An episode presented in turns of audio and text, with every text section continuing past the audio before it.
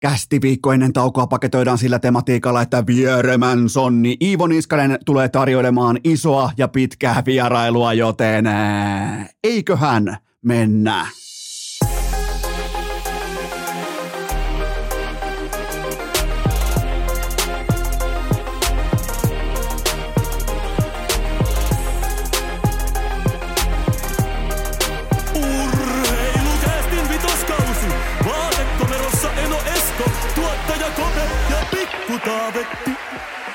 Tervetuloa te kaikki, mitä rakkahimmat kummikuuntelijat. Jälleen kerran urheilukästin pariin on perjantai 11. päivä marraskuuta ja minä, tuottaja Kope ja Pikku Taavetti toivotaan koko kollektiivisesta urheilukästin sydämestämme, että me voidaan, minä, sinä, rakas kummikuuntelija, me kaikki voidaan pitää kiinni urheilukästin piskuisesta, syksyisestä perinteestä, kyllä vain. Me toivotaan täällä koko kolmikko, että teistä jokainen, jolla on kotona ripauksenkin verran vaikeita. Mä tiedän, osa on teistä nuorisoa, osa on teistä just vaikka parikymppisiä. Mä voin nostaa ensimmäisenä käden pystyä, että joskus aikoinaan, ää, silloin kun Eno Esko vaikka asui yksin lahessa, niin ei tullut mieleenkään lähteä Heinolaan viettämään jotain isänpäivää ja ei tullut mieleenkään soittaa. Oli vaikka joku tosi tärkeä sauna-ilta, maajoukkue, tauko, pubi-ilta, mitä tahansa siinä. Ja vähän niin kuin sellaisella yliolkaisella asenteella omaa faijaa kohtaa voin nostaa käden pystyyn. Mä oon yksi niistä ja mä häpeän niitä hetkiä. Mä tiedän, että mä en ollut riittävän kypsä. Mä koin, että nämä et voi sivuuttaa nämä tällaiset päivät. Sitä tapahtui varmaan yksi tai kaksi kertaa. Sen jälkeen otin ehkä askelmia kohti aikuisuutta ja vaikka mun omakohtainen rooli totta kai on nyt ää, sattuneesta syystä muuttunut pojasta isäksi. Totta kai edelleen olen myös poika ja juhlistetaan yhdessä nyt papan kanssa sunnuntaina isänpäivänä. Mä toivon varsinkin te, jolla on vaikka joku huono juttu meneillään Fajan kanssa, ei oikein juttu ei luista. Mä tiedän, niitä hetkiä tulee eteen. Me ollaan kaikki oltu nuoria, me ollaan kaikki käyty läpi se ja usein varsinkin mä nyt puhuttelen teitä, koska mä en osaa astua jälleen kerran, en osaa, en osaa astua ää, na- naispuolisen ihmisen saappaisiin. Mä puhun, puhuttelen nyt teitä kaikki nuoret miehet, niin mä tiedän, että siellä on joskus vaikeita. Mä tiedän, että siellä tekee mieli joskus haista, haistattaa Fajalle vitut, mutta otetaan taas, otetaan taas se linjaksi. Kokeillaan, lähdetään haastamaan itseämme nyt sunnuntain tiimoilta, kun on isänpäivä, niin ei tekstiviestiä, vähintään puhelu.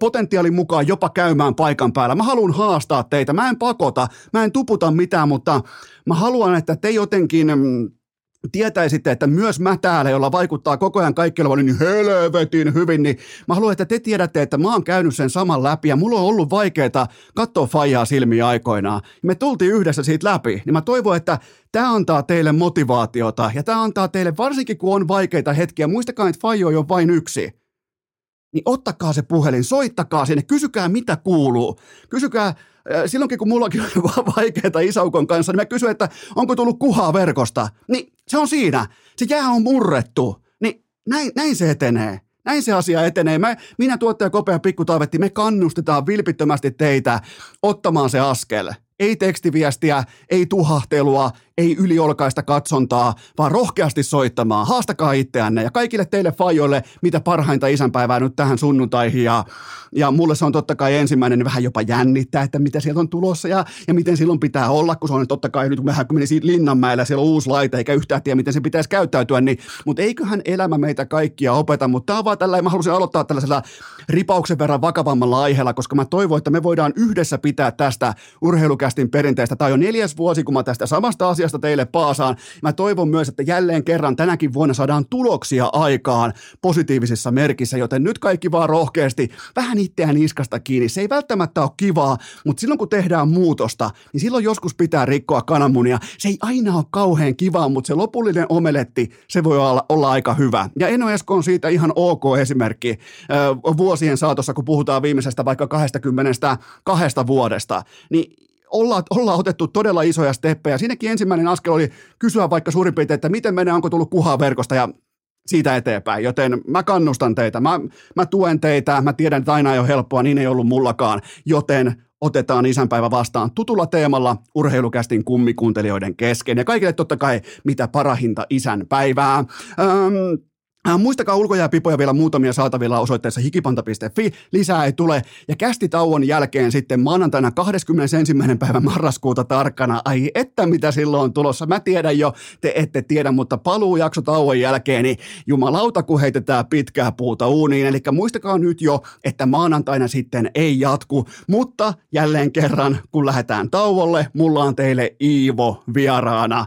Mä tiedän mitä on narulla ja ette tule sitten pettymään. Nimittäin Iivo Iivo antaa teille 67 minuuttia ihan pelkkää priimaa. Käydään, käydään laitetaan vähän pellenkenkää jalkaa, sitten laitetaan kullanarvoista hiihtomonoa jalkaa ja ollaan vakava kevyt akselilla erittäin voimakkaasti. Mä voisin melkein väittää, että tolla tavalla Iivo ei puhu missään muualla, joten se on vain teille, koska Iivo arvostaa sitä teidän tukea, miten se saa nimenomaan urheilukästin kummikuuntelijoita läpi kauden, läpi haasteiden. Menee vaikka päin persettä Oberstdorfissa, tulee sitten kultaa Pekingissä, niin teidän tuki hänelle on ollut aika lailla yksiselitteisen mahtavaa tässä läpi vuosien, joten Iivo tänään kunniavieraana ää, nyt tässä perjantai-jaksossa ennen urheilukästi viikkotaukoa.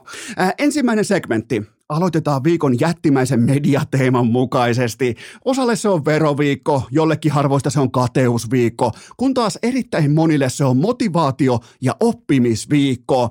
Ää, mä kysyn teiltä, mikä on liiketoiminnassa useimmiten se iso jako, se ratkaiseva hetki, se kytkin hetki, se on mahdollisuuden tunnistaminen. Otetaan esimerkki vaikka tuotteesta, joka kaikki me tunnetaan, Apple, Steve Jobs. Hän tunnisti mahdollisuuden aikoinaan siinä, että ihmiset tulevaisuudessa ei halua painella matkapuhelimen nappeja – ei missään olosuhteessa. Ja miten siinä kävi? Steve Jobs näki mahdollisuuden, tarttu siihen, kapitalisoi sen ja Peli oli pelattu, peli oli ohi, joten urheilu tottelee tismalleen samaa tematiikkaa silloin, kun sä alat saavuttaa sitä pyramidin huippua, eli sun lajin eliittitasoa. Mä annan teille muutaman esimerkin NHLstä. Mikko Rantanen näki omin silmin, miten Matthew Sheen ää, lyötiin lihoiksi marrasku, äh, marraskuussa 2017. Ja mitä sen jälkeen tapahtui? Mikko Rantanen ties, että nyt on sauma. Nyt on hyökkääjistössä tuollain 80 pisteen reikä. Mä otan sen. Mä teen ihan mitä tahansa, mutta toi reikä tossa, se on mun. Ja, mi- ja mitä tapahtui sen jälkeen? Ja, ja missä ollaan nyt? Yksi NHLn eliitti, tason pyramidin huipun pelaajista – kerran Stanley Cupin. Mikko Rantanen. Mikko Ran... mikä, mikä mahdollisti tämän? Nimenomaan sen mahdollisuuden tunnistaminen ja siihen välitön reagointi. Kaikki helvettii tieltä, toi on mun sauma, mä otan sen. Mä en toivo, että se tulee mun luokse, vaan mä otan sen. No sit vaikka Roope Hintz. Hän puolestaan näki omin silmin, miten Tyler Seguin romahti 80 pisteen tasostaan loukkaantumisten myötä ja koko NHL muuttui radikaalisti yhä voimakkaammin stop and go tällaisen niin kuin tempotaito luistelupelaamisen piiriin – mitä tapahtui? Roope Hintsistä tuli tämän muutoksen myötä. Hän huomasi, että jumalauta, että mä muuten otan ton jätkän paikan. Toi on muuten toi ykkössentterin pesti, se on jatkossa mun. Mä teen kaiken paremmin kuin toi. Ei hän varmaan tälleen paikallismedialle sanonut, tai, mutta ennen nukkumaan mennään toteen vaan, että hei, Tyler sekin ei välttämättä muuten pysty vastaamaan enää pelitempoa. Mikä on mun vahvuus? Pelitempo. Mitä Roope Hintz teki? Tarttui mahdollisuuteen, kapitalisoi sen ihan kokonaan ja ensi kesänä on muuten sitten pikkusen pankissa pitoa, kun se kävelee sen kahdeksanvuotisen lapun kanssa pois sieltä, kun siinä lukee 10 piste 5 miljoonaa, siinä lukee mitä tahansa. Siinä lukee, varautukaa siihen, että siinä lukee hävyttömiä lukemia eikä tarvitse maksaa osavaltioveroa. Joten tota, ja, ja ihan siis vaan puhtaasti kapitalo, äh, ensin tunnistaa mahdollisuuden ja sen jälkeen ottaa siitä kaikki mehut puolelleen. Äh, esimerkkilista on totta kai loputon, mutta, mutta ja vielä, äh, vielä kerran mutta. Äh, sitten on muun muassa vaikkapa äh, kolikon toisella puolella Jesse Puljujärvi. Hän totesi jatkoajan haastattelussa tehottomuudestaan, että tulispa joku kertomaan, tämä on tarkka sitaatti, tulispa joku kertomaan, että mitä pitäisi tehdä. Ensinnäkin jatkojalle pisteet siitä, että sai Puljujärven suoraan niin oikeastaan hikihaastattelutyyppisen yksi yksi kommentit talteen Washingtonista käsin, mutta jumalauta, tulispa joku kertomaan, että mitä pitäisi tehdä. Eikö ihan jokainen, jokainen joka on jääkiekkoa vartin kauemmin seurannut, eikö ne yrittänyt kertoa jokaisesta asiantuntijasta alkaen, että mitä pitäisi tehdä? Laukaisukoutsi, fokus siihen, että sä ammut eniten logoon koko liigassa nähden maalipaikkojen laatu. E- eikö ihan oikeasti tultu kertomaan? Urheilukästä on kertonut ihan riittävästi siitä, ihan selvin sanoin, että mikä uupuu, mitä puuttuu ja mitä Pulju teki kesällä. Ei minkään näköistä fokusoitumista nimenomaan siihen ydinalueeseen. Se tulee saamaan McDaviltä jälleen kerran leipää suoraa teippiin ei minkään näköistä valmistautumista siihen keskeisimpään heikkouteen, joka on se, kun se kiekko tulee huippuvauhdissa sun lapaan, sun pitää pystyä suorittamaan. Ja pulju ei pysty suorittamaan. Se voi tehdä kivoja juttuja, se voi antaa hyvän paineen pressin tai tehdä loistavan taklauksen tai karvauspelin, mutta sille kuitenkin toi kolme megaa tuossa ykkös-kakkosketjussa, se maksetaan sulle siitä, että sä otat sen tilanteen haltuun silloin, kun McDavid tai Drysaitel petaa sulle sen sängyn. Sä et voi kusta siihen sänkyyn samalla tavalla kuin pulju. Siis se on ihan uskomatonta, minkälainen paniikki sille iskee maalinteko paikassa. Se on osaamattomuutta ja se on kaikki koutsattavissa. Se on kaikki koutsattavissa, Herran Jumala, ja pulju ei tehnyt mitään. Eli hänellä oli mahdollisuus, hän ei tunnistanut sitä. Nyt on pakko myöntää, että hän ei tunnistanut sitä. Okei, lisää vettä myllyyn.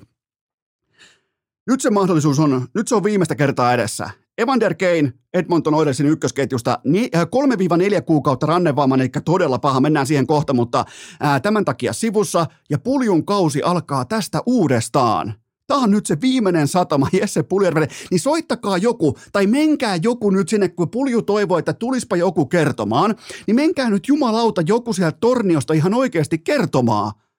Mä voin vaikka tehdä ääniklipin, että mikä falskaa pelaamisessa. Meistä jokainen, joka on seurannut mitä tahansa pallopeliä yli 15 sekuntia, me tiedetään mikä falskaa, mikä vuotaa, mikä on se heikkous ja millä sitä pystyy lääkitsemään sitä tautia joka on heikko laukomisen kontrolli, heikko laukomisasento, heikko suhtautuminen ylipäätään, että laukominen on sellainen pakollinen roiskasu kohti jotakin.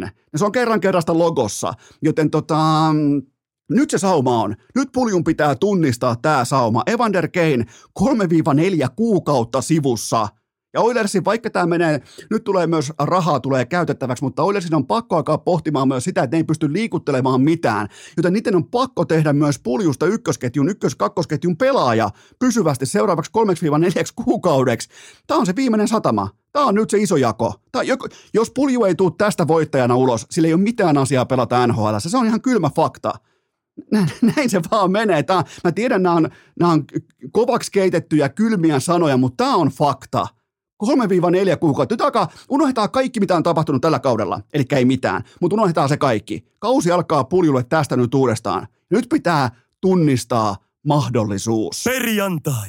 Triplaus tulille, kästi kylkeen, selkähiki valumaan ja ätäkki päälle. Ja onhan se nyt sillä tavalla, että kaikki teistäkin tunnistaa mahdollisuuden kauppareissulla nyt perjantai, lauantai, sunnuntai akselina, nimittäin tämä on kaupallinen tiedote ja sen tarjoaa Elosen leipomo, urheilukästin virallinen kummileipomo, nimittäin isänpäivän kahvipöydän kärkituotteet. Vain ja ainoastaan Eloselta. Itse asiassa mulla on jo Elosen kakku tilattu pikku Taavetilta lahjana. Ai, muuta kun mä otan mitä, olisiko jopa suklainen, olisiko jopa mustikkainen, ehkä vadelmainen. Mä en edes tiedä, mitä on tulossa, mutta mä tiedän, että jotakin on tulossa nimenomaan Elosen kakku. Joten miten olisi sullekin, miten olisi teidänkin fajalle, ää, miten olisi nimenomaan teidän perheessä vaikka Elosen helmi juustokakku, aivan siis MVP-luokan valinta tähän isänpäivään. Älkää tehkö kaupassa virheitä, ottakaa se Elosen kakku sieltä mukaan. On se sitten pullaa, kakkua, mitä tahansa siihen isänpäivän kahvipöytään. Kun siinä on logo Elonen, sä tiedät, että sä oot oikealla kaistalla, kun se, se oikeastaan se riittää, kun siinä lukee Elonen kotimainen perheyritys Keski-Suomesta. Kaikki lisäinfo osoitteesta elonen.fi. Tähän kylkee myös toinen huippunopea kaupallinen tiedote ja senkin tarjoaa urheilukästin ylpeä pääyhteistyökumppani Elisan. Ei verkkokauppa, vaan kivijalkakauppa. Osa arvaa jo tässä kohdin kyllä vain Pleikkari Vitonen ja upo uusi God of War paketti Elisan myymälöistä ja Sittarin Elisa palvelupuodeista. Nyt tästä perjantaista eteenpäin niin kauan kuin materiaalia on, niin kauan kuin tätä kyseistä pakettia on, niin menkää ostamaan. Eli nyt poistut kellarista ja menet kohtaamaan ihmisen ja kerrot mitä haluat, vaikkapa Elisan kaupassa, Elisan palvelupisteellä tai missä tahansa. Ja tämä tuore God of War on saanut täysin hävyttömät arvosanat ympäri maailmaa. Mä en pelaa hirveästi tämän tyyppisiä pelejä, mutta jos siihen on palkattu pelkästään LeBron James ja John Travolta ja kumppaneita mainoskasvoiksi, niin ei siellä ainakaan pelleilemään ole lähetty, joten, joten laittakaa sanaa liikkeelle. Elisan myymälät Sittarin Elisa palvelupuolit Pleikka Vitosta saatavilla. Mä toistan Pleikka Vitosta saatavilla Elisan pisteissä. Nyt tästä perjantaista eteenpäin koko viikonlopun tai niin kauan kuin materiaalia on. Joten menkää tsekkaamaan Elisan kaupat ja Sittarin Elisa palvelupuolet. Jos se Pleikka Vitonen kiinnostaa, aika montaa tuntuu kiinnostavan, joten menkää hakemaan omanne pois Elisa myymälät ja Sittarin Elisa palvelupuodit. Urheilukääst!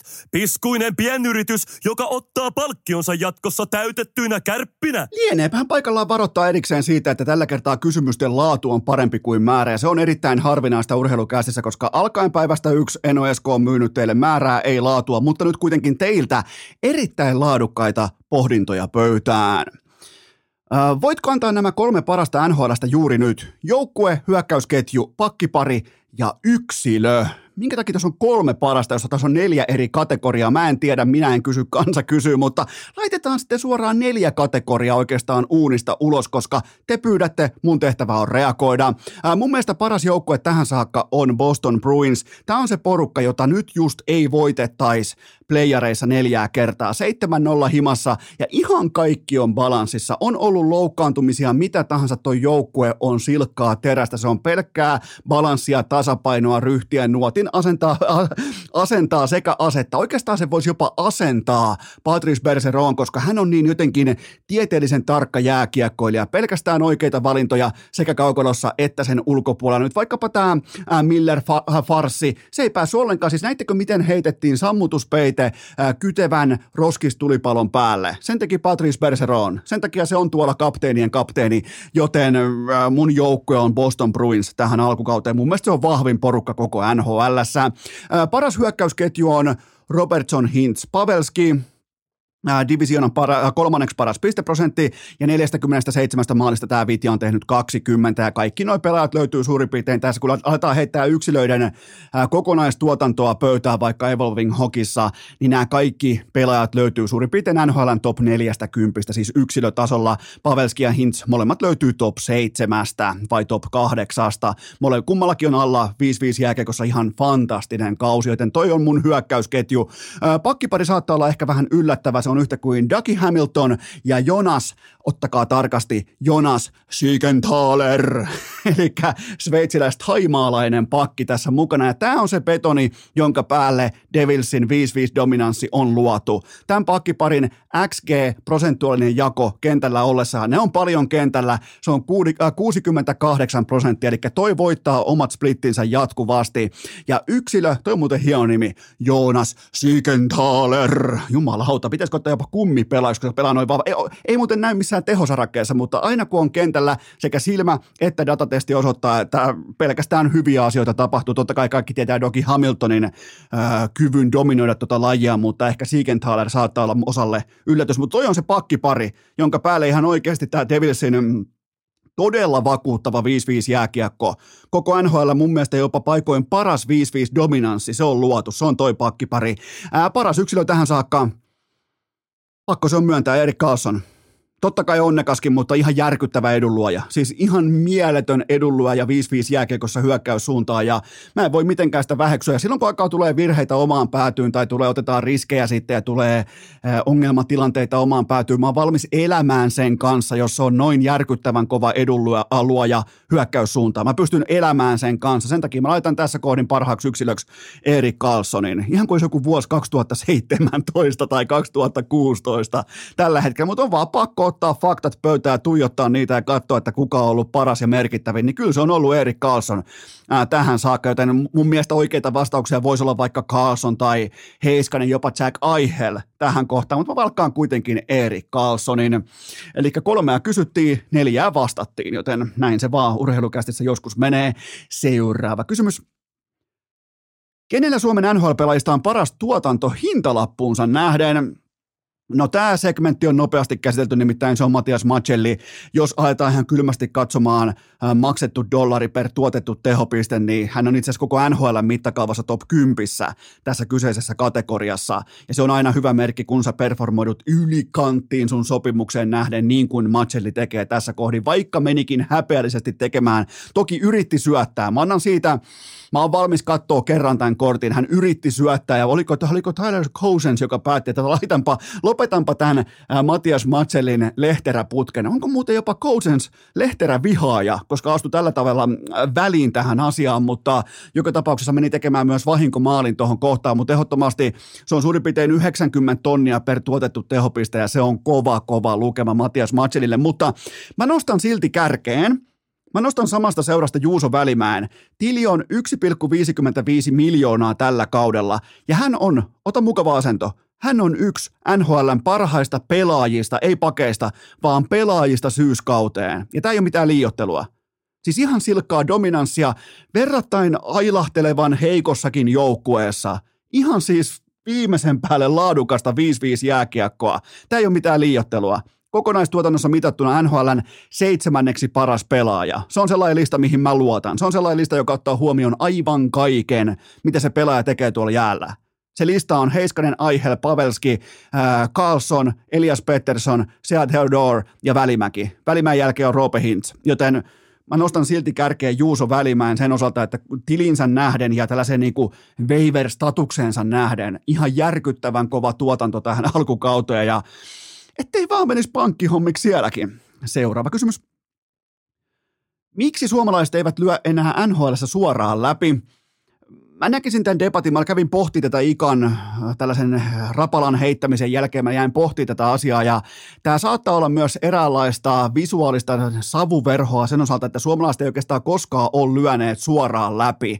Laine, Aho, Heiskanen ja pari muuta osu samaan saapumiserään ja mullisti koko tämän näkymän kertalaakista. Sen jälkeen me alettiin kaikki olettamaan suoraan, että täältä vaan kävellään jostain viivelähtöliigasta, ei mitään muuta kuin muistaa pakata laukkunsa, muistaa pakata pelikamat ja menee NHL kaukalo ja dominoi, niin totta kai me oltiin myös ehkä me fanit oltiin vähän naiviita tämän asian suhteen, joten nyt tämä on pikemminkin normaalilla tolalla, että reitti kulkee lähtökohtaisesti AHLn kautta pois lukien Anton Lundel, Ää, mutta se mistä Ika on huolissaan, se on totta kai se, että tuolla tulee lähtöjä farmista farmin farmin farmiin ja bussiliikasta maitojunaliikaan, joten se on se, missä kun ei pystytä edes AHLssä pelaamaan, se on se huolenaihe. Ja, ja nimenomaan se, että nämä pelaajat kuitenkin siirtyy, nämä nuoret kaverit, jotka on vaikka päässyt jo liigassa operoimaan ihan uskottavallakin tasolla, niin nehän siirtyy passiivisesta meidän pelistä ankaraan tempotaito-kamppailupeliin, joka on monin paikoin valitettavasti näille poikakultalapsille ihan kokonaan eri laji. Niin sen takia siitä se johtuu, että ei toi meidän peli, ei se valmista ketään yhtään mihinkään. Seuraava kysymys. Onko urheilukästillä tietoa, milloin Teuvo Teräväinen aloittaa syyskautensa? No tätähän se Teuvo lupas pari vuotta sitten, kun hän ää, aloitti kautensa älyttömässä kerosiiniliekissä, niin hän totesi, että no eiköhän tämä tästä kohta rauhoitu. Ja kyllähän se vähän siitä rauhoittukin, että nyt ollaan toisessa ää, päässä koko jakokulmaa. Mutta se on ihan totta, että 5-5 jäkekossa oikeastaan tähän saakka aika mitään sanomaton ja ylivoimalla puolestaan epäonninen, joten ei saa edes onnistumisten kautta pelattua itseään arkeen mukaan. Ää, sen, ja sen kerran, kun Teräväinen on päättänyt laukua, niin mikään ei uppoa. Siis konkreettisesti oikeasti mikään ei uppoa, mutta jos joku tuolla suomalaispelaajista osaa käsitellä nämä kylmät ja kuumat hetket, niin kyllä se on Teuvo Teräväinen numero 86, 13 matsia eikä maalia, 0 plus 5, ylivoimalla nolla tehopaunaa tähän saakka, noin 33 minuutin nettoaikaa, joten tämä ei ole kestävää tällä tavalla. Tämä ei tule pysymään tällaisena. Ja nyt ei tarvita mitään mediota paikalle kertomaan tätä asiaa. Nyt ei tarvi, Eno Eskon ei tarvitse tuijottaa tässä kohdin peiliin, joten tota, Mä oon ihan varma, että tämä tulee tästä aukeamaan, mutta silmätesti lupaa kuitenkin teräväisen osalta hyvää, joten ei mun ole syytä olla huolissaan, mutta onhan nämä numerot on epäteräväismäisiä. Seuraava kysymys. Pitääkö Kaapo Kakon hampaiden kunnosta olla huolissa ja kauanko hammaslääkäri Janne Ukomaanaho vaikenee asiasta? Ekyhammaslääkäri Janne Ukomaanaho Suomen Pohjanmaalta. mun mielestä Kakon tapauksessa sietääkin sylkeä hampaita tällaisen alkukauden jälkeen. Siis ää, Kakko pelaa, ja se, se minkä takia niitä hampaita pitää sylkeä ulos suusta on se, että Kakkohan pelaa oikeasti todella laadukasta jääkiekkoa, jopa niin kuin läpimurtoarvoista jääkiekkoa NHL, ja se ei näy yhtään missään.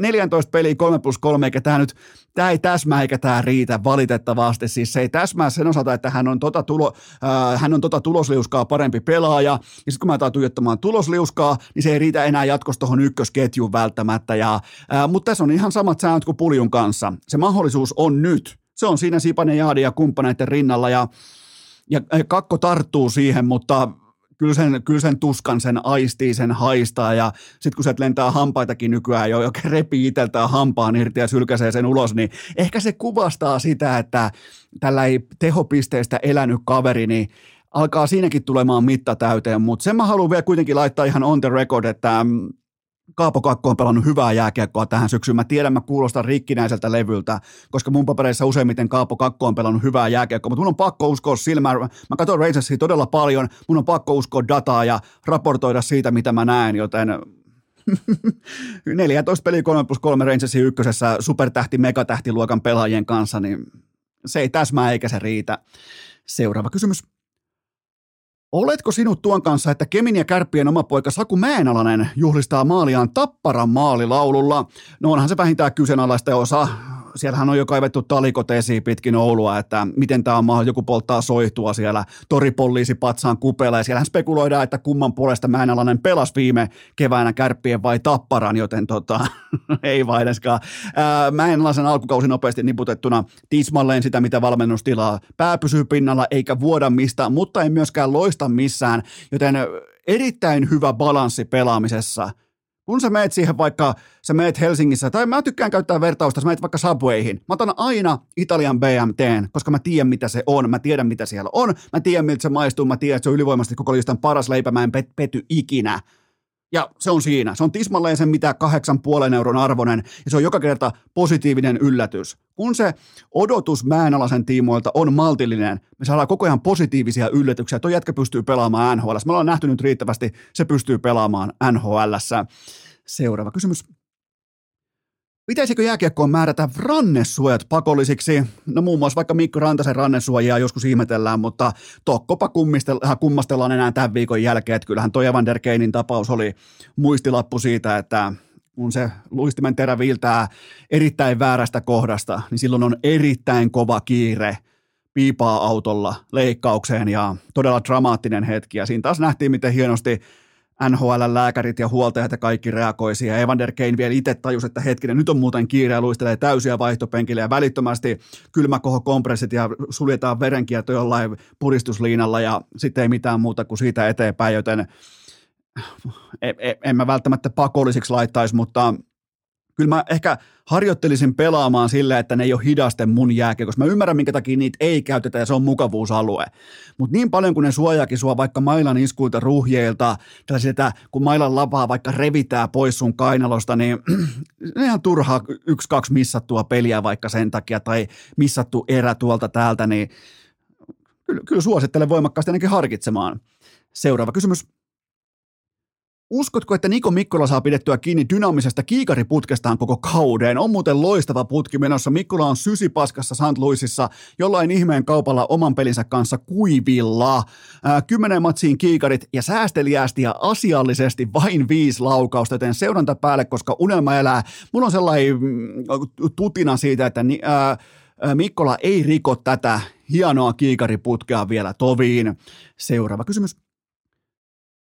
Minkälaisen peilin GM Kekäläinen aikoo nyt katsoa ja varastiko hän tämän peilin Topias Salmelaiselta? Tämä on nyt se, mitä kansa kysyy ja kansa, äh, kansa spekuloi, mutta hän otti kattakaa jenkkityylisesti kaiken vastuun ja piti huolen, että tämä on myös mediassa, paikallismediassa etusivun juttu, että hän on se, ketä saa tässä kohdin vain ja ainoastaan syyttää ja äh, tämä on hyvin tyypillinen, äh, tyypillinen ison maailman tapa ottaa kaikki taakka kannettavaksi harteilleen. Tässä viestitään omille sekä naamatusten että myös median kautta. Siis nyt pelaajat tietää, valmennus tietää, koko organisaatio tietää, että tämä on se, tämän jälkeen ei voi syyttää enää ketään. Tämä on se viimeinen satama tämän asian tiimoilta ja tällä rauhoitetaan. Kekäläinen ottaa kaikki luodit vastaan, jotta hän voi rauhoittaa tämän armottoman Brad Larsen spekulaation potkujen tiimoilta.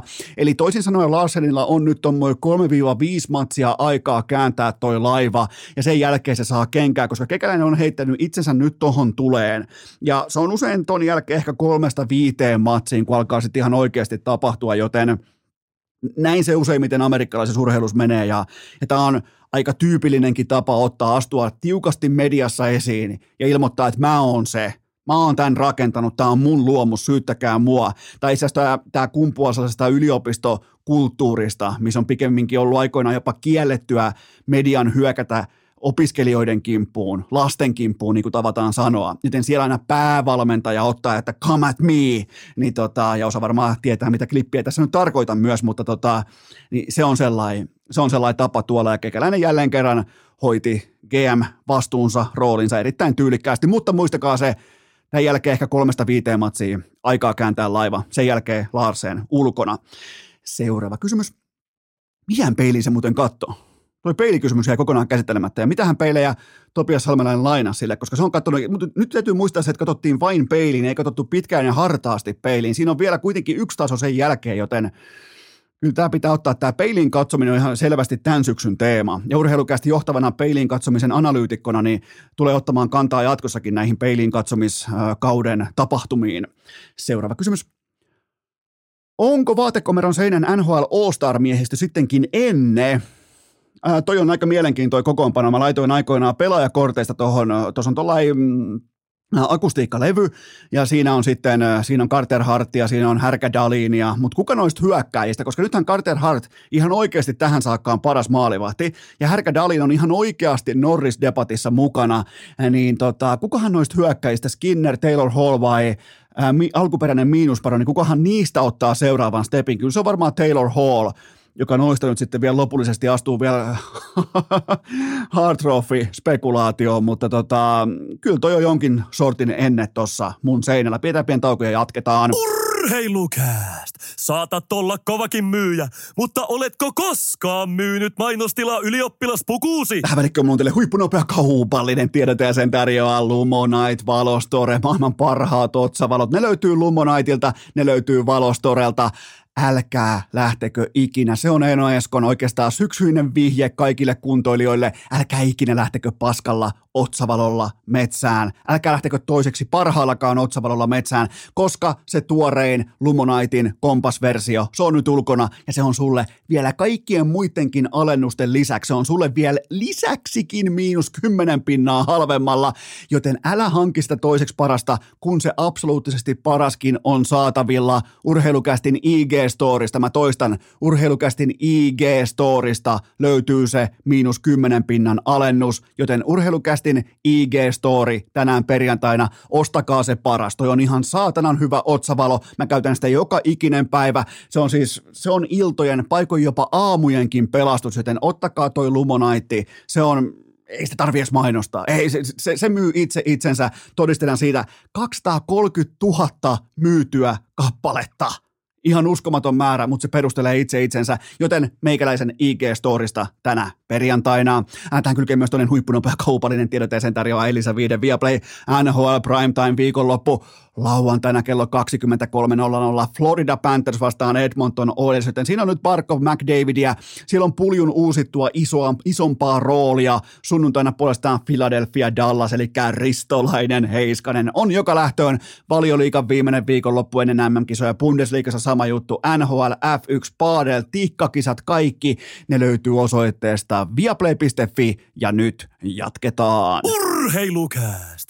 Millään muulla ei ole merkitystä, kunhan pipolätkässä jäädään alkulohkoon. Köyräistäänpä pikku Taavetin vaippakassista seuraava pohdinta Lavetille. Onko Forssan autokeitaan parkkipaikan kesäiset vesinajuhlat sittenkin peruttu? Äh, valitettavasti on. Veskari kärki menee jumalattomaan kaukana Juusi Sadoksesta tällä hetkellä 17 maalin päässä odottamaan vasta, joten tältä se näyttää, kun Juusi Sados on vain keskitaso Veskarin luokituksessa. Valitettavasti Nashville ei voita ketään. Se on divisionansa toiseksi viimeisenä ja sen pisteprosentti on ainoastaan 42. Ja se on totta kai siis, voi tässä kohdassa sanoa, että siellä on ihan realistisesti siellä on playoff-veitsi kurkulla tässä kohdin. Ää, todella synkkä syksy Sarokselle, Roman Josille, Mikael Granlundille. Vain Philip Forsberg saa tässä kohdin puhtaat paperit ja sekään ei paljoa kanna vettä tässä, äh, tässä vaiheessa sesonkia, joten tätä tehdessä, miettikää, tätä tehdessä Nashville Predatorsin seuraavat yhdeksän matsia 16 päivään, Colorado kahdesti, Rangers, Tampa, joten tämä pariviikkoinen ratkaisee. Mutta siis se, mitä tulee Juuse Saroksen vesinäkauteen, niin se on mennyt. Toi kärki menee niin kovaa vauhtia karkuun tuolla, että siinä on kuitenkin 17 maalin erotus jo odottamaa vastaan ja Saros on ottanut kiinni vain sen, mitä odottama vaatii, miettikää. Ja silti tuo joukkue niin ei yhtään mihinkään. Siis on, Saros on todennut vain normaalin veskarin tasolla suurin piirtein, ehkä vähän sen alle, ripauksen sen alle. Niin nyt nähdään, miltä se näyttää, kun siellä onkin vain top 30 torjuja ollut tähän saakka maalissa. Totta kai, joka kuuluu sinne top neljää, top kolmeen. Joten synkkä alku, ei voi mitään, vesinäjahti on ohi. Seuraava kysymys. Onko Seattle Krakenin syksy vain silmänlumetta vai voiko sen päälle rakentaa? No jotain on tehty aina silloin kohdalleen keskimäärin NHL, kun sä et nauti top 10 veskaripelistä alkukaudesta, ja sä oot silti äh, kirkkaasti top 10 porukkaa. Äh, mun mielestä joukkueen tason asettaa, ehkä oikeastaan se riman asettaa, ehkä vähän jopa yllättäen äh, nelosentteri Morgan Gigi. Morgan Geek, on muuten hyvä nimi.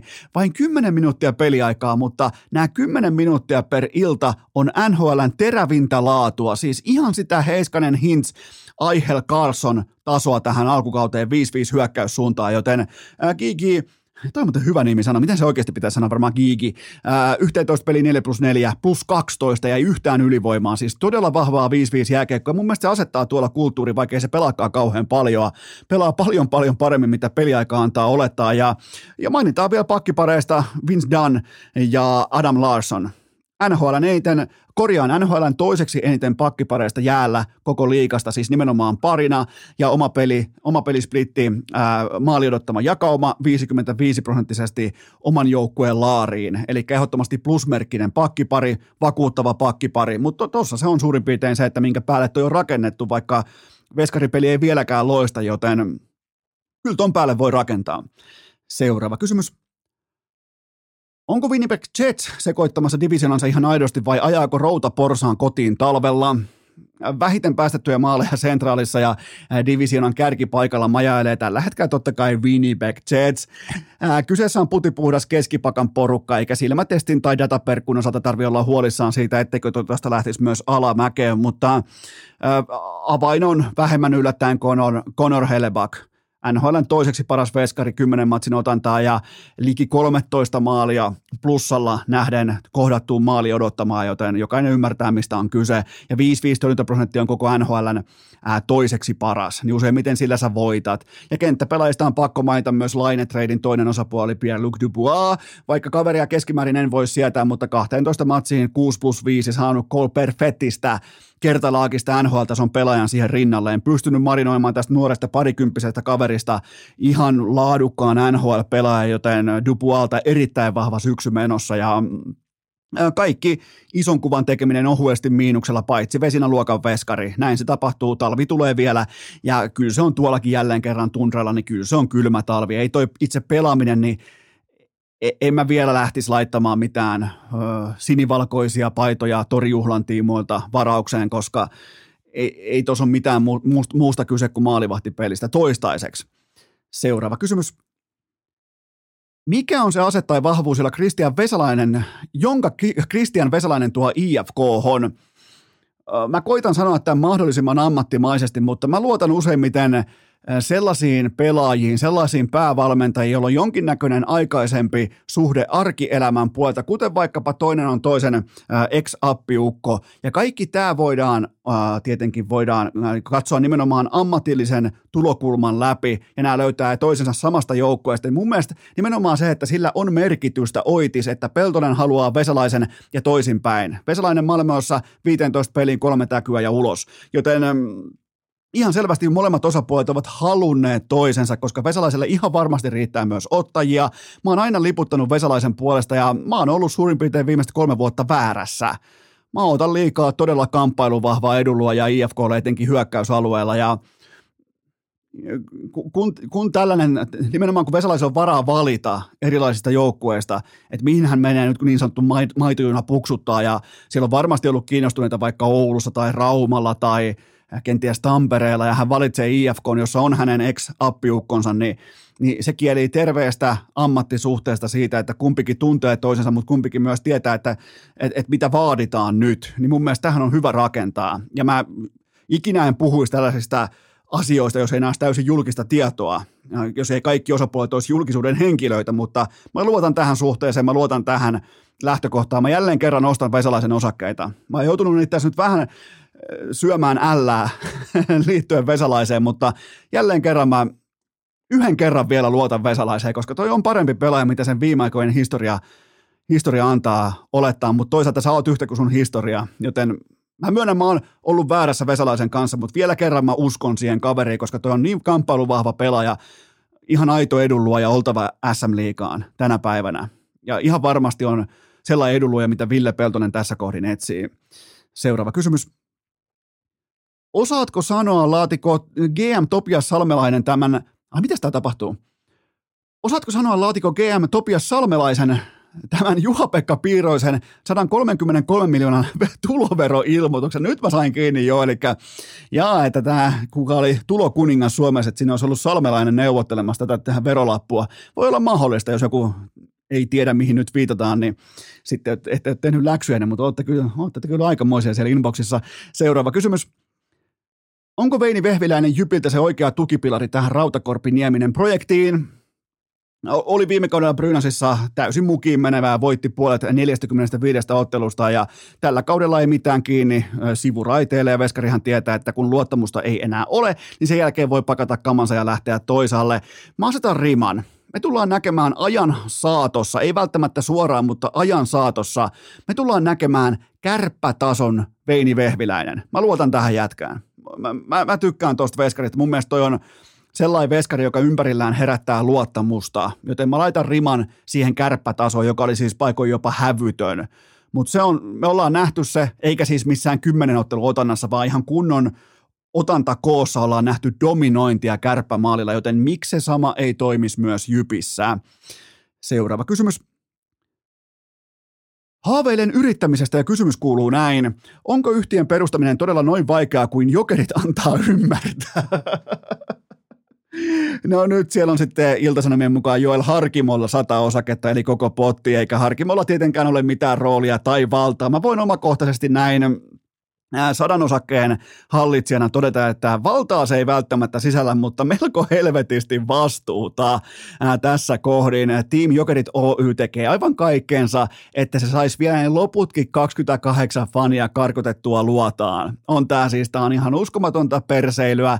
Mä tunnen peräti sääliä, vilpittömän ja aidosti hyvä sydämisen Joel Harkimon puolesta. Siis IS tulee viemään, Iltasanomat tulee viemään ton jätkän teuraalle se on ihan pommin varma juttu. Ne tulee kaivaa, IS ei tule päästää irti tästä selvityksestä, tästä skuupista, tästä kun niillä on jo ihan selvästi, niillä on lähteet kunnossa, ne tietää mitä tapahtuu. Ne oli heti etupellosta, ja sama juttu myös Iltalehti, ne oli etupellosta oikeassa sen kanssa, että miten tämä bulvaani tulee toimimaan. On siellä on sukunimi Harkimo mukana, niin mitä, mitä luulette, mi, mi, mitä kuvittelette, että miten fanit ostaa?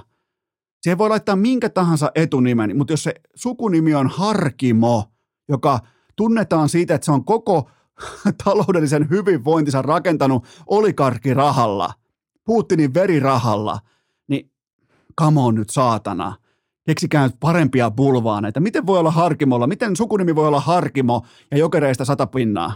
Miten, miten tällaista voi tapahtua? Ja jää vielä siitä iltasanomille kiinni, kun ne menee paikan päälle kysymään se asiakirja, se osakasluettelo on pakko näyttää kuuluu ihan osakeyhtiölakiin, joten kyllä tämä on, ei se ole noin vaikeaa perustaa yhtiötä, kuten, jo, e, eli olkaa huolissa ne nuoret yrittäjät, jotka haaveilette vaikkapa jostain syystä Suomessa yrittämisestä, niin, niin tota, mikä on muuten aika monen red flag noin lähtökohtaisesti, mutta ei, yhtiön perustaminen ei ole noin vaikeaa. Seuraava kysymys. Eikö urheilukästä noteraa Turkuvihoissaan lainkaan leijonien EHTtä? Äh, siis mähän rakastan Turkua, Ikaa, Ranea, Arsia, Jokilaivoja, Ruisrokkia. Ja mä rakastan jopa Aki-Petteri Pärin tyhjäksi nostamaa Ruissalon automaattia, pankkiautomaattia, mutta tämä nyt vaan yksinkertaisesti ei mahdu eikä, eikä ehdi kunnolla mukaan näihin jaksoihin. Ei ennen eikä jälkeen valitettavasti, ja tämä ei ole mikään statementti. Asia on niin kuin se on, ja tulee varmasti kaiken kaikkiaan aika hyvät peit, varsinkin aion katsoa, totta kai aion itse katsoa, nyt kun tässä nauhoitan, sen jälkeen alan katsomaan leijonien pelaamista, ja, mutta tällaista joskus on. Kaikki ei mahu mukaan urheilukästi, kuten vaikkapa se, että Suomi pelaa Saksaa vastaan salibändin MM-kisoissa, ja Saksa muuten teurasti Kanadan aivan pystyy urheilukästin pikaennakko. Öö, tulee vaikeampi peli Saksaa vastaan kuin viimeiseen kahdeksaan vuoteen, koska Suomi on aina kävellyt Saksan yli. Ja nyt tulee aika tiukan näköi Saksa vastaan. Joten tota, ja Suomi on näyttänyt lainkaan mestaruuskaliberin joukkueita tuolla hän, tota, Sveitsin MM-kisoissa, joten mielenkiintoi sähly puolivälierä edessä, mutta no, siinä tuli sekin ennakko nyt sama raha, mutta ei, kaikki ei aina ehdi tai ennätä mukaan urheilukästin. Ja äm, viimeisimmän tiedon mukaan näitä EHT- tai sählyn MM-kisapelejä ei jätetä pelaamatta sen takia, ettei tällä hevonpaska show jostain saatana kalsarit jalassa, hihaton tuhtimonni paita päällä jostain vaatekomerosta sanoisi niistä sanaakaan, joten otetaan jälleen kerran sykkeet alas. Seuraava kysymys. Tuliko Lauri Markkasesta yhtäkkiä koko USA-median karkkisydän? Karkkisydän, sweetheart. No ensin Skip Bayless, sen jälkeen Colin Cowherd, perään Voigt ja Shams. Mutta missä on Stephen A. Smith? Mä koolauttaan tässä kohdin mun hyvän ystävän Stephen A. Smithin. Että onko, onko jopa Laurillakin liian pienet kädet Stephen A. Smithille, ettei voi pitää aitona oikeana koripalloilijana, mutta siis Markkaselta sopivaa itsetuntoa ja ryhtiä Shamsin vieraana. Ai jumalauta vielä toteaa, että me vihataan sitä, että meistä puhutaan tankkijoukkoina. Se antaa meille energiaa, se antaa meille pensamme ja, ja me hyökätään sillä voimalla. Niin oli muuten, oli ryhdikäs haastattelu La, Lauri Markkaselta ja totta kai heti perään sitten vielä pakkaa omat sanansa Atlantaan vieraana 32 paunaa kahdeksan levypalloa ja Markkanen tällä hetkellä on todella vapautunut. Koripallo oli viime vuonna hauskaa, mutta nyt se on suorastaan, se on suorastaan upeaa. Toi pelaa kuin transsissa, kaikki menee lapaa, kaikki on omalla mukavuusalueella ja tältähän näyttää urheilija, joka saavuttaa satapinnaisesti oman mukavuusalueensa ilman ylikoutsaamista tai yliajattelua. Verratkaapa vaikkapa Markkasen ätäkkimoodia viime vuosiin koko ajan tällä hetkellä katse korille. Tämä on mun pallo, tämä on mun kenttä, tämä joukkue on mun reppuselässä. Ei etsi alibisyöttöjä, ei et, laita äh, maan kautta helppoa syöttöjä jollekin, että hei ota sä. Niitä ei ole yhtään niitä tilanteita. Ei pelaa siis tyhmästi, pelaa joukkueelle, mutta tietää sen, että kun hän on parhaimmillaan, hän on joukkueen paras pistemies ja tehokkain skoraaja, hän tietää myös, että Utah Jazz todennäköisesti voittaa silloin koripallootteluita ja se on johtavan pelaajan vastuu NBAssa. Tuo on johtava pelaaja, yksi koko NBA-kauden parhaista pelaajista – ja ai ai jumala, tuli uusi termi. ESPN linjas, että Lauri on ongelma, todellinen probleemi. Silloin, kun, se on muuten jännä, kun sen sanoo suomeksi, sä oot ongelma. Se kuulostaa todella tyhmältä, mutta siis sehän on osa tätä NBA-slangia.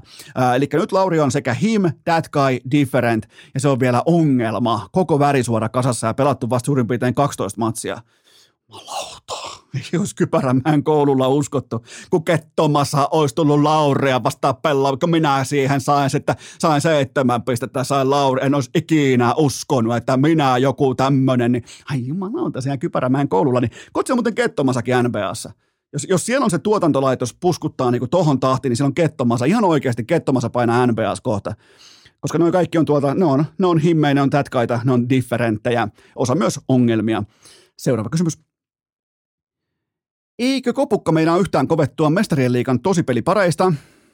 No siellä on kahdeksan otteluparia ensi keväällä ja ää, nyt peräti kaksi siedettävää ja kaksi timanttiluokan kohtaamista, mutta ne on vasta ensi keväänä. Mä oon aina todennut teille, että mestarien liikakausi alkaa helmikuusta – tänne ei pitäisi olla mikään uutinen kellekään, ja onhan se nyt mahtavaa, että urheilujohtaja Kylian Mbappen PSG lähtee oitislaulun Bayerniin vastaan, ihan lumierissä vielä, ja Real Madrid puolestaan niputtaa Liverpoolin nyt neljättä kertaa putkeen isolla lavalla, ja, mutta kuten mä oon aina, ei, kausi ei oikeastaan vielä edes käynnissä, mitä sitten tarvii sanoa? Ja torstai liikasta esiin vielä Manu vastaan Barsa. Markkinan kannalta ainoat relevantit porukat vastakkain heti, joten hyvin meni sielläkin arvonta, mutta mulla on tähän myös foliohattua sen verran, että UEFA jätti heti arvonnat fiksaamatta, kun kaikki fokus on FIFAn veret seisauttavassa korruptiossa. Tämä ei ole mun UEFA, joka ei fiksaa omia arvontoja, joten nyt jatkossa sit pitää olla ihan kunnon fiksaatiota liikenteessä, että saadaan rigattuja ottelupareja tähän ekalle rundille, mutta mm, ai jumalauta on muuten toi Netflixin totuus Fifasta dokumentti. Siis mi- miten ne on saanut noin kommentit? Miten ne on saanut Sepp Blatterin puhumaan tolla tavalla? On, onkohan Sepp Blatter vanha mies, ehkä vähän jopa alkaa jalkakin ontumaan, niin onkohan se tiennyt, mihin se on antanut kommenttinsa? Siis herra Jumala, mitä materiaalia toi totuus Fifasta on Netflixissä. Todella kiehtovaa ja erittäin hyvä tällainen pregame äh, turnauslämmike ennen Katarin MM-kisoja – mä en ole vieläkään mitä, niin kuin, tarkalleen vielä tiedä, että mitä mieltä mä oon niiden kisojen omakohtaisesti, mun, mikä on mun positio. Mulla on nyt viikko aikaa selvittää mun päätä liittyen siihen. Mä en ole siis vieläkään, mä en tunne minkään näköistä vetoa noita kisoja kohtaan. Sen mä voin sanoa ihan reesti tässä kohdin, että tämä ei ole mitään korkealla hevosella ratsastamista, vaan mä totean vaan, että mulla ei ole syystä tai toisesta todennäköisesti ihmisoikeudet, todennäköisesti Qatar, todennäköisesti kaikki, mitä se edustaa, plus vielä se, että nämä pelataan joskus vittu keskellä Suomen harmainta aikaa, pelataan MM-jalkapalloa, ei ole täytetty tarravihkoa, ei ole luettu kisaennakoita, ketään ei kiinnosta, kukaan ei puhu näistä kisoista, paitsi ihmisoikeusaktivistit, niin M- mulla on siis todella, todella vaikea ottaa, ja tämä on ihan rehellistä puhetta, tämä ei ole mitään, todellakaan, tämä ei ole mitään korkealla hevosen ratsastamista. Mä olin paikan päällä muun muassa vaikka Venäjän M-finaalissa, että mulla ei ole mitään varaa alkaa tässä nyt niin yhtäkkiä, että hei, että minä olen nähnyt valon. Niin tota, ja, et koitan totta kai tehdä oikeita valintoja, mutta en, en kuitenkaan lähde tässä nyt jeesustelemaan sen suuremmin, mutta Siis Herra Jumala, mä en ole lainkaan tässä kohdin. Nyt tänä perjantaina mä en ole piirun vertaa kiinnostunut MM-jalkapallosta ja kisat alkaa suurin piirtein viikon kuluttua – en, en, en, tuli yllätyksenä. Mä ootin, että ehkä jonkinnäköinen kisahuuma nousisi tai alkaisi tutkimaan vaikka kokoonpanoja tai ostaisi vaikka satana tarravihoja täyttää sitä tai jotain muuta vastaavaa, mutta ei, ei, ei tikkuakaan ristiin tässä kohdin. Ehkä Virkkunen tulee ja pelastaa, mutta ja mulla on viikko aikaa selvittää mun päätä. Seuraava kysymys. Mitä kirjataan lipukkeelle viikonlopun UFC 281 iltaan? No silloin hyytävän kova kortti MSKllä niin kuin pitääkin olla Manhattanin sydämessä. Ää, tekis mieli puhua Molly McCannista, joka hyökkää päälle siis aivan jälleen kerran hevosena tuolla, tai Dominic Reyesistä, mutta onhan tämä mun osalta kahden matsin sunnuntai-aamu.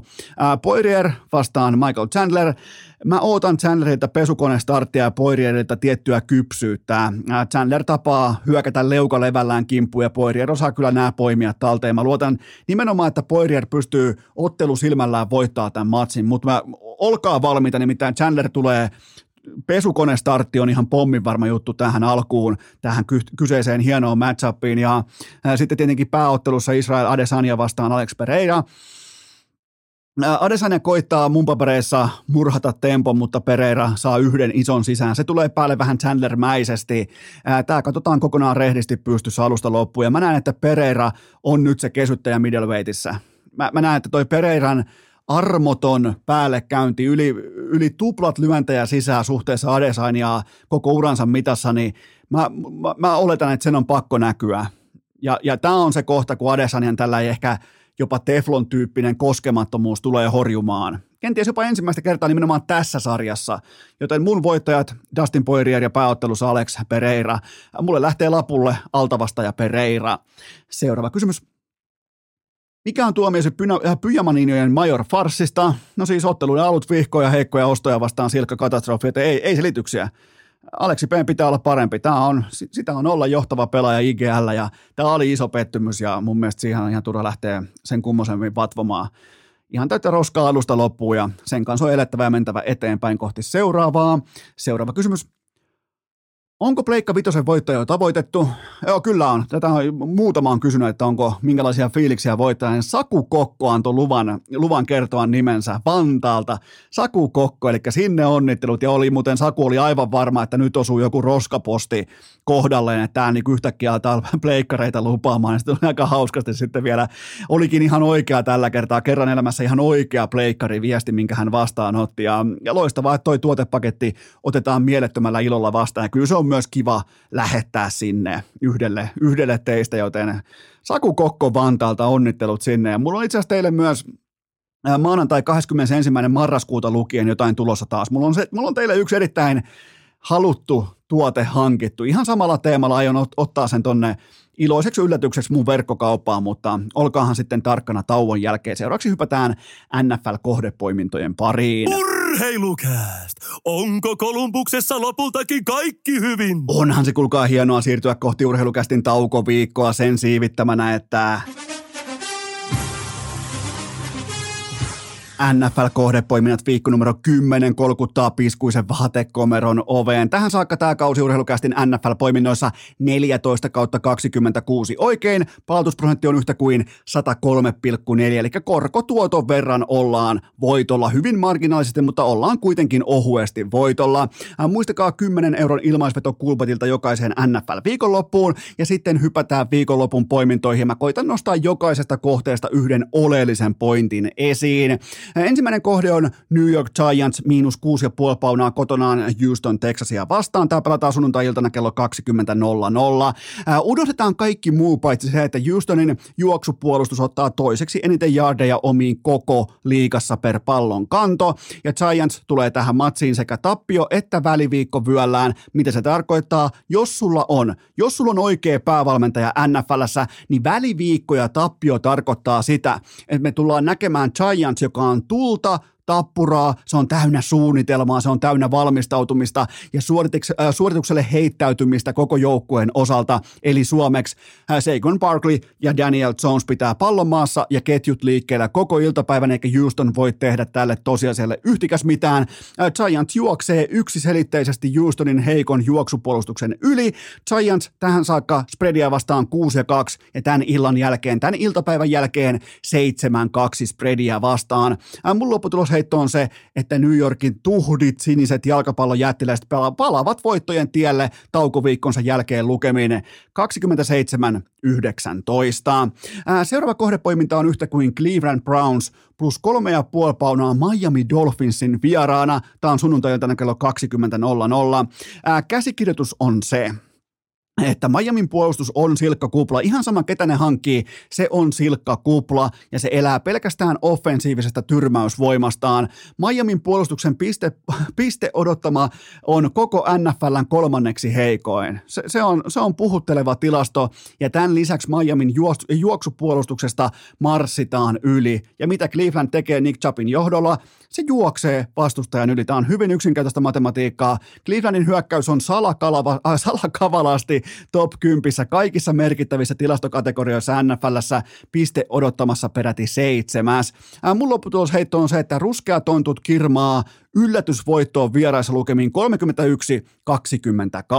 Äh, seuraava kohdepoiminta on taas jälleen kerran jokerikortti mä vihaan tätä joukkuetta, mun on silti pakko poimia tää liuskalle. Arizona Cardinals plus kolme ja puoli paunaa Los Angeles Ramsin vieraana äh, sunnuntai-iltana kello 23.25. Äh, Tämä on nyt kardinaaleille mun osalta viimeinen satama. Tämä vihkoo ja otetaan ikuiset kättelyt. Ei saatana koskaan enää liuskalle. Homman nimi on nimittäin se, että Ramsin nimivahva feikkipuolustus tuottaa NFLn toiseksi vähiten painetta, ja tämä on nyt se Kyler Murrayn iltapäivä. Vaikka siellä on kinttu vähän kipeänä, tämä on se iltapäivä, kun sen pitää pystyä tekemään pelejä. Sen pitää löytää avoinna oleva Hopkins, koska no ei pysty tuottaa painetta. Pitää löytää heittosamat, pitää löytää juoksusamat, pitää löytää siitä puolustuksesta reikiä, koska se on yhtä suurta Super Bowlin mestaruusjuhlien tuoksuista reikäjuustoa toi Ramsin puolustus. Ää, kummankin joukkueen kausi on nyt satapinnaisesti pelissä tässä ja nyt hävittää ja mene tankille. Se on tämän iltapäivän teema. Ja Rams tällä kaudella spreadia vastaan 2-5-1 ja keskimääräinen tappio per spreadi on peräti 8,1 pistettä koko NFLn pohja. Mun lopputulosheitto on se, että Kyler Murray vipeltää taaperujuoksunsa voimin voittoon lukemiin 24-23. Sitten vielä kertausopinnot ja äiti. Giants miinus 6,5, Browns plus 3,5, Cardinals plus kolme ja puoli. Ja nyt sitten Iivon vierailun pariin. Sen tarjoaa teille urheilukästi verkkokauppaosoitteessa hikipanta.fi. Menkää katsomaan kaikki läpi. Vielä muutamia ulkojääpipoja löytyy osoitteesta hikipanta.fi. Ja muistakaa urheilukästin fripakiekot kerran immarin osoitteesta prodigustore.eu koodilla urheilukäst miinus 10 pinnaa alennusta. Ja nyt ääneen vieremän kultasonni Iivo Niskanen. Urheilukääst! Tuulipuku niskaan, hokat jalkaan, mieli tyhjäksi, kuulokkeet pykälään ja kästin kanssa kuntoilemaan. On aika toivottaa tervetulleeksi urheilukästiin seuraavaa vieras, joka ottaa aina paikkansa tästä juhlajaksosta ennen kästitaukoa. Iivo Niskanen, tervetuloa jälleen kerran urheilukästiin. Kiitoksia, kiitoksia. Jonkun pitää sammuttaa valot. No, tämä alkaa olla kohta oikeastaan urheilukästi siinä vaiheessa, että voidaan ihan oikeastikin pistää lamppu kiinni, mutta tämä alkaa olemaan meille, tämä alkaa olemaan meille syksyn klassikko, että on tämä kovasti kohuttu urheilupiireissäkin veropäivä viikko, ja sitten mä soitan Iivolle, ja perjantai jakso laitetaan materiaalia ulos, niin tämä alkaa olla jo, onko jopa kolmatta vuotta putkea tällä standardi? Saattaa olla, saattaa olla. Totta kyllä sulla on parempi, parempi muisti kuin mulla, että mä oon jo tässä vaiheessa reenannut itteni lahopääksi, niin tuota, ei siinä. Tämä on tuota, marraskuun menee sumussa joka tapauksessa, mutta tuota, tämä on ihan hyvä, hyvä, käy mulle tällainen perin. Ja sä oot siellä tällä hetkellä Ouloksen Laplandin hotellilla ja laitat toistoja sisään viiden kilometrin ladulla, pitääkö paikkansa? Kyllä pitää, että tässä on tota, taas ihan asia äärellä, että sellainen. Taitaa, taitaa se kolmisen viikkoa taas tulla täällä vietettyä, niin tässä on ihan hyvät puitteet treenata. Miten tota, kun se alkaa vetämään sellaista 14 kertaa ympäristä samaa vitosen latua, niin, niin alkaako koskaan tulee, tulee mieleen, että aukeispa nämä kaikki ladut jossain vaiheessa? No kyllähän sitä lumisadetta toivoo, että viime vuonnahan täällä oli tosi, tosi hyvät olosuhteet, mutta nyt tuota, tässä vaiheessa ne kelpaa tuollainen lyhempikin lenkki, sitten tuota, suksitestiä tulee tehtyä jonkun verran paljonkin tähän alkuun, niin sehän tuota, saa sellaista aivopähkinää siihen, niin ei tule ajateltua koko ajan lyhyttä lenkkiä, niin vaihtelee kalikoita jalassa. Oletko löytänyt jo, voit koko Suomen kansalle paljastaa kertalaakista, oletko nyt jo löytänyt kullanarvoiset sukset tuohon ensi kauteen? No joo, tie, tiettyy keli kyllä ilman muuta, että sitten kullanarvoiset varmaan planitassa alkaa olla jo siellä maaliskuun puolella, niin se voi, voi olla, että se tuota, Keski-Euroopassa sitten jo aurinko paistaa vähän enempi kuin tähän aikaan täällä, mutta nämä on hyviä testejä tähän alkukauteen varsinkin sitten rukaan, niin koitetaan, että se olisi sitten kulla-arvoinen sillä rukalla. Ää, tota, mulla on sulle jälleen kerran muutamia lämmittelykysymyksiä, vaikka sä oot aika veteraani kästi vieras, mutta silti sua pitää kuitenkin joka tapauksessa lämmitellä. Meillä on paljon aikaa, meillä ei ole mihinkään kiire, joten ensimmäinen pohdinta, oikeastaan tämä on kollektiivinen, tämä on meille molemmille, mutta ää, aika paljon herättää debattia edelleen Eno Eskon legendaarinen 56,5 milliä testimatolla, niin ää, anna sun oma, anna coach Iivo Niskasen tällainen näkemys mun suorituksesta, niin saadaan, saadaan kansa ikään kuin sama, samoille rattaille sen kanssa, että mikä on totuus sieltä reissusta? No joo, se millit nyt aina on mitä on, että, että tuota, elopainoakin siinä matolla sinä päivänä oli, oli tuota, tuota ihan hyvin, että painoa pudottamalla ne millit nousee, mutta se aika, minkä sä sinä olit, se 20 minuuttia, niin kyllä mä yllätyin siitä, että tuota, kuitenkin se oli kuntoilijalle hyvä tulos ja, ja, ja tuota, kyllä siihen saa lenkillä käydä, että varsinkin tuota, si, siinä niin tuli sellainen, sellainen yllätys, että pystyy tosiaan haastaa ja viitit haastaa sinne tuota, omille maksimeille, niin se oli sellainen, voisi sanoa jopa niin semmoinen ehkä littipeukkumainen peukku tulee sitten kuitenkin, että varovainen, varovainen plussa, mutta aina on helppo parantaa. Tuota, kyllä siihen siltä saa lenkillä käydä, että on siellä polkuja juostu ihan riittävästi. Ää, nyt on mulle tulos totta kai tässä isänpäivä, niin voitko antaa mulle sellaisen isänpäivälahjan, että toteat nyt nauhalle, että, että kyllä, mä, kyllä mä, minä Iivo Niskanen, kyllä mä olin siinä enemmän tai vähemmän just katkeamisen hetkellä, niin vähän niin kuin boostataan nyt Eno Eskoa. Joo, ei, joo, sen takia ei tullut hirveästi sitten päiviteltyä itsekään siihen, siihen someen mitään, että tuota, kyllä tuota, alkoi jo takahampaat näkyä, että vettiin kokonaan mulla happea.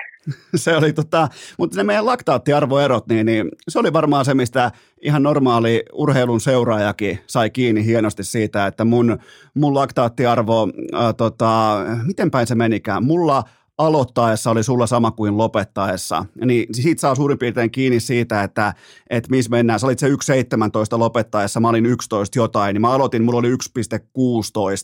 Niin, niin siihen oli helppo skaalata tavallaan faneille ja kuuntelijoille kaikille se, että, että missä liikutaan.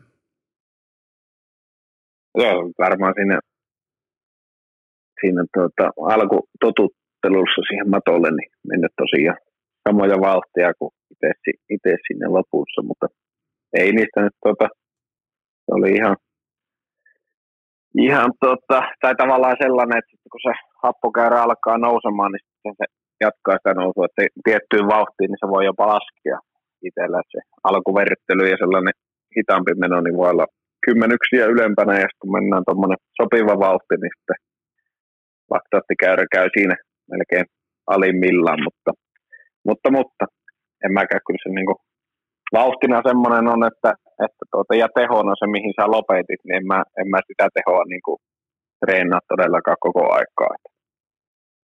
Täytyy, täytyy ensi vuonna pyytää coach Mikolta, että mitäs mä otan tuosta mukaan. Eli mennään hitaammin, jotta Iivo katkee mun käsittelyssä nopeammin, jos, jos ymmärsin nyt oikein, koska tämä, on, tämä kaikki on mulle vähän, vähän vielä mysteeri, mutta joka, tapa, joka tapauksessa niin mä, mä oon siis jo valmis heittämään itseä uudestaan likoon nimenomaan sen kanssa, että et tota, ja, ja täytyy todeta, että kaikki ne puitteet siellä Vuokatissa ja kaikki se kannustaminen, valmennus ja kaikki se energia, mikä siellä oli, ja, niin ilman sitä niin kuin sun ja coach Mikon läsnäoloa ja mukanaoloa ja sitä tsemppaamista ja huutamista, niin ihan varmasti olisi jäänyt alle 20, jopa alle 18kin. ihan siis selvä asia, että siinä mäkin, vaikka päivääkään huippuurheille, niin siinä mäkin jopa pääsin maistamaan sitä, että, että kun lähdetään työntämään sinne epämukavuusalueelle, että kuinka tärkeää on ihan oikeasti se, että joku on vaatimassa siinä vieressä.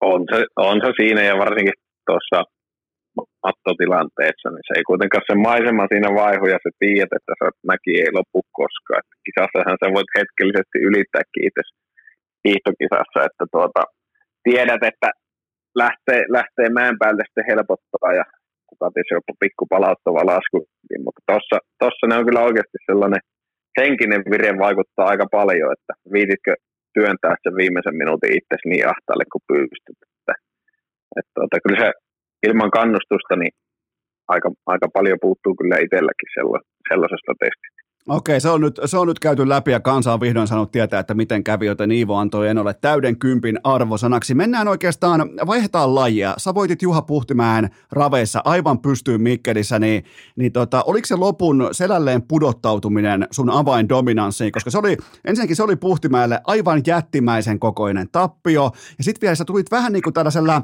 niin kuin levytaktiikalla rinnalle ja ohi, niin se oli mulle ehkä koko kesän sykähdyttävin urheiluhetki. Joo, se kato, se on vähän sellainen niin kuin jenkkityylinen ajoasento, että käytetään vähän tuota, lipuvartta siellä, siellä että tuota, pidetään vatsoilla, vatsoissa hyvä, hyvä polte ja pistetään painopistettä sinne mahdollisimman taakse vielä, niin hevosella sitten kärrit nostaa sitä, Aisa nostaa vähän tuota hevosta, voisiko sanoa, niin kuin ylöspäin, jos ajattelet niin kuin keinuefektiä, niin silloin, silloin tuota, tällä lailla pystyy ehkä niin kuin jotain, jotain etua saavuttamaan, mutta sanotaanko näin, että ehkä se itsellä se ajoalennon vaihtaminen siihen, niin se oli, kun et mitään osaa, niin yritet edes näyttää osaava. Niin, mutta se oli kyllä, se oli kova otatus sulla ja Puhtimäellä ja fanit nautti katsomossa ja kaunis, ei tullut edes vettä Mikkelissä ja oli yllättävän hyvä kokemus.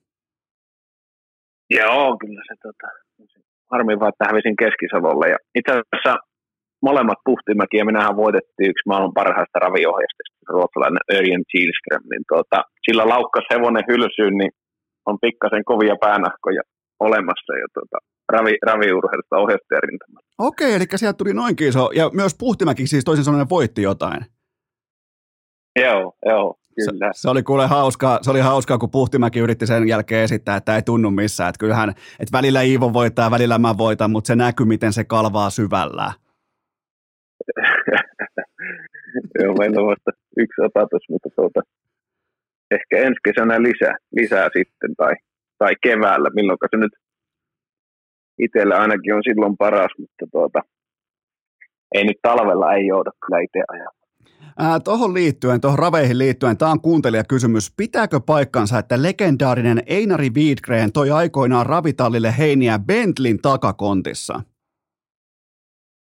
Eiköhän se paikkansa pidä. Että kyllä tuota, eikä se ole vähintä, mitä voit tehdä. Että tuota, kyllä se tuota, samalla lailla pitää olla hoito, hoito tuota, huipussa, niin kuin huippuurheilijalla muutenkin, jos meinaat, niin meinaat menestyä, niin varmasti jo laadukasta heinää viety hevosille ja tyylillä, että eiköhän tuo ole ihan, saattaa olla totta, kyllä mäkin muistan tuota, aika nuori, nuori junnu olin silloin, kun Einari parkkeerasi sen Bentleyn tuota Vieremään raviraalle, niin pääsi istumaan takapenkille ja rupattelemaan muutaman sanan, niin se oli, se oli tuommoiselle tuota, 13-14 V Jantterille, niin se oli ihan mielenpainova kokemus kyllä. Ai juman kautta, toi on kyllä hieno, kun jollain on tuommoisessa vähän niin kuin, äh, miten voi sanoa, ky- kyläpahasessa jollain on Bentley, niin sitä on varmaan kateltu ihan, sitä on katseltu varmaan vähän niin kuin tarkemmallakin suurennuslasilla.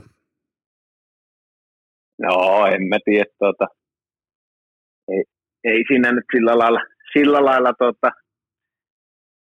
ei ainakaan itse ajattele sitä, että kyllä sen, niin se arvostus siinä, että se tuollainen yritys pitää koko kylää hengissä, niin se on, se on jo niin kuin sellainen, että ei sinne oikeastaan hirveästi liikuta, että minkälainen tuota, se ulos tai sellainen tuota, on, on sitten auto tai mitä ikinä onkaan, niin kyllä se on Virmällä varmasti semmoinen sataprosenttinen respekti siihen, että niin sitä, yritys mahdollistaa sen, että on kyläläisillä töitä. Sitä tarkoitinkin, että nimenomaan niin kuin ihailen ja vilpittömästi katsoin, että tuossa on tommonen, koska eihän niitä joka päivä näy, niin, niin et ei, ei tälleen niin kuin perisuomalaisittain, että et, et kateuden kautta, vaan nimenomaan, että kun se on vierestä katsottuna, kun mäkin olen joskus nähnyt, niin se on todella näyttävä auto, niin, niin sitä, sitä tässä alleviivasin. Mutta hei, toinen kuuntelijakysymys, nämä on muuten mielenkiintoisia.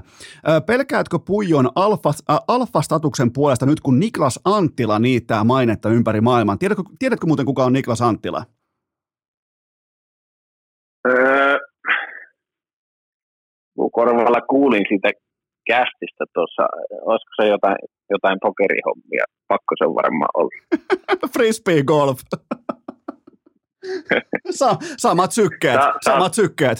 Sa- joo, joo, sa- saattoi olla, että tuota, oli, oli pientä, pientä tuota, jekutusta, mutta ei siinä, ei siinä tuota, mitään, että mä oon itse käynyt siinä Puijon radalla, niin mulla tuo muutama vuosi oli kyynärpää aika huonossa kunnossa tuossa ja tuota, ei pystynyt käymään nakkelemassa. Sitten oli viime vuonna jonkun päivän kipeänä. Lähdin kokeilemaan sitä, tuota, mitä siitä on varmaan puolenkymmentä vuotta edellisestä kokeilusta, niin tota, ei jumalista, ei, ei siitä tullut kyllä mitään. Että kova, kova on laji siinäkin, että joutuu, joutuu tota lipun nostaa salkkoon, että ei, ei ollut mihinkään. Okei, eli säkin oot käynyt kokeilemassa olkalaukkuvaellusta. Ja toi on, mulla on sama juttu, mä kävin tänä kesänä, joten tota, kyllähän tässä niinku vanhatkin vertyy vielä. Joo, joo. Tota, se on, silloin kun se tuli, niin kyllä sitä tuli lukio-aikana kopastua, että sehän oli sellainen ihan, mutta tota, se on noussut suosio, suosiota on nostanut aika paljon. Tässä oli joku ihan tota, muutamien vanhempien hiihtäjien pojatkin jo seurailee aika paljon, paljon lajia, niin se vaan koskettaa aika laajaa otantaa väestöstä. Joo, jo, ja, että, ja toi että Niklas... Vaikka se nyt omiin suosikkilajeihin kuuluu, eikä tule seurattua sillä lailla niin kuin sitä kilpailupuolta ollenkaan, mutta, mutta, mutta kyllä siinä oma harrastajakuntansa löytyy ja helppo laji käydä. Joo, ja toi Niklashan tota, likimain voitti olkalaukku vaeltamisen ikioman olympiakullan. Vähän tuli lopussa pien sulaminen ja hopeita mukaan, mutta joka tapauksessa niin se on sieltä sun, sun mäeltä ää, tota, kotosi, että ota, ota kaveri ehdottomasti seurantaan. Mutta seuraava kuuntelijakysymys kuuluu näin, että ää, tällä kuuntelijalla on ylioppilasjuhlat nyt talvella, niin miten, miten sä suosittelisit, että miten kannattaa lähestyä ylioppilastakki sponssimyyntiä? Sulla on siitä jonkin verran kokemusta, niin voitko, voitko avata sun, sun myyntikirjan nyt meille kaikille? Se, se, se, se, on, se on ihan hyvä, hyvä. Sinne tota, joku iltapäivälehti se oli, missä piti näitä omilla, oma urheilulaji laji, tuota, jotenkin li, liittää. Ja, tuota, iltasanomien kuva se on, se on tuota, mutta näin jälkikäteen, niin sehän on ollut ihan toimiva, toimiva konsepti kyllä se kuvaustilanne, että sehän on jäänyt eiköhän se Ponsse ole silloisesta sopimuksesta jo oman näkyvyytensä saanut tämän tuota, bu- boomin myötä, että nyt niin kuin kuitenkin pystyy jo vivuttamaan aika paljon, että mi- miten paljon pystyy, kyllä se nyt Hesarin etusivun mainoksen verran pitää maksaa, että on se sitten kellä tahansa tuota, logo rinnassa ylioppilaskuvissa, niin kai se nyt tuota, sen verran pystyy, pystyy ottaa tuota, riskiä yrityksetkin, että ei muuta kuin tulostaa sen saman kuvan, joka sulla on seinällä ja lähtee, lähtee hakemaan sitten. Niin, toi on ihan paljon helpompia siihen luulisi olevan mainoksia myyä kuin tuota, urheilukästi noihin katkoille. Se on ihan totta. Se, vaikka aika tasan päättyy nyt, ihan on mulla ihan, ihan pelkästään toi kuva on tuossa mun takana seinällä ihan vaan muistuttamassa siitä, että jos itse joskus kuvittelee, että on kova myyntimies, niin, niin sentään sä myit ylioppilastakkiin mainokset ja, ja mun mielestä siihen loppuu debatti. Joo, joo, joo, kyllä. Ei se, piti ottaa se Rouskokin työharjoitteluun, niin ei, se, ei, ole vielä, ei ole vielä onnistunut kyllä ihan samaan tahtiin kuin me, Niskanen juniorin. Niskanen juniorina. Yksi selventävä kysymys. Oliko sulla kesällä, tämä on kyllä tai ei vastaus, oliko sulla kesällä Hokan Kläpo-malliston kengät jalassa yhdessä kuvassa? Ei, okay. ei kyllä. Joo, joo tämä on herättänyt debattia tuolla inboxissa. Mä mietin, että voiko olla jopa vihollisen kengät jalassa, niin tota, tämä oli pakko vaan käydä läpi, ettei ole Johannes. Mitä olet muuten mieltä Johanneksen äh, sello menneisyydestä? se oli ihan hauska pätkä kyllä, kyllä mikä löytyy. Mu- muuta komiikkaahan se kaveri ei osaa tarjotakaan, niin sehän oli ihan semmoinen hauska, että jo, jo, joskus on tullut tehtyä humoristista juttua. Onko se, onko se, sitten, onko se sitten niin vakava, vakavamielinen, vaikka se aina kyllä hymyilee kuvissa niin paljon? Mä siinä tota, tai sille ihan, ihan peruskaveri, rentokaveri, ei siinä, siinä mitään. Että, mutta yleensä onnistuu, onnistuu aina kaikessa, niin silloinhan se on tommonen kiva, kiva nähdä, että jossain ei ole mennyt ihan putki. Joo, mun, mun tota, mulle komiikkaa toi ihan riittävästi se, että se pasko housuunsa Pekingissä, mutta mennään siihen myöhemmin. Seuraava lämmittely, lämmittelypohdinta kuuluu näin, että ihan taannoin sä kävit Tampereella ja sä tilasit ihan siipiveikoista kamikatse-siipiä, niin voitko antaa raportin tästä ruokailuhetkestä, että miten meni ja oliko Saana ylpeä?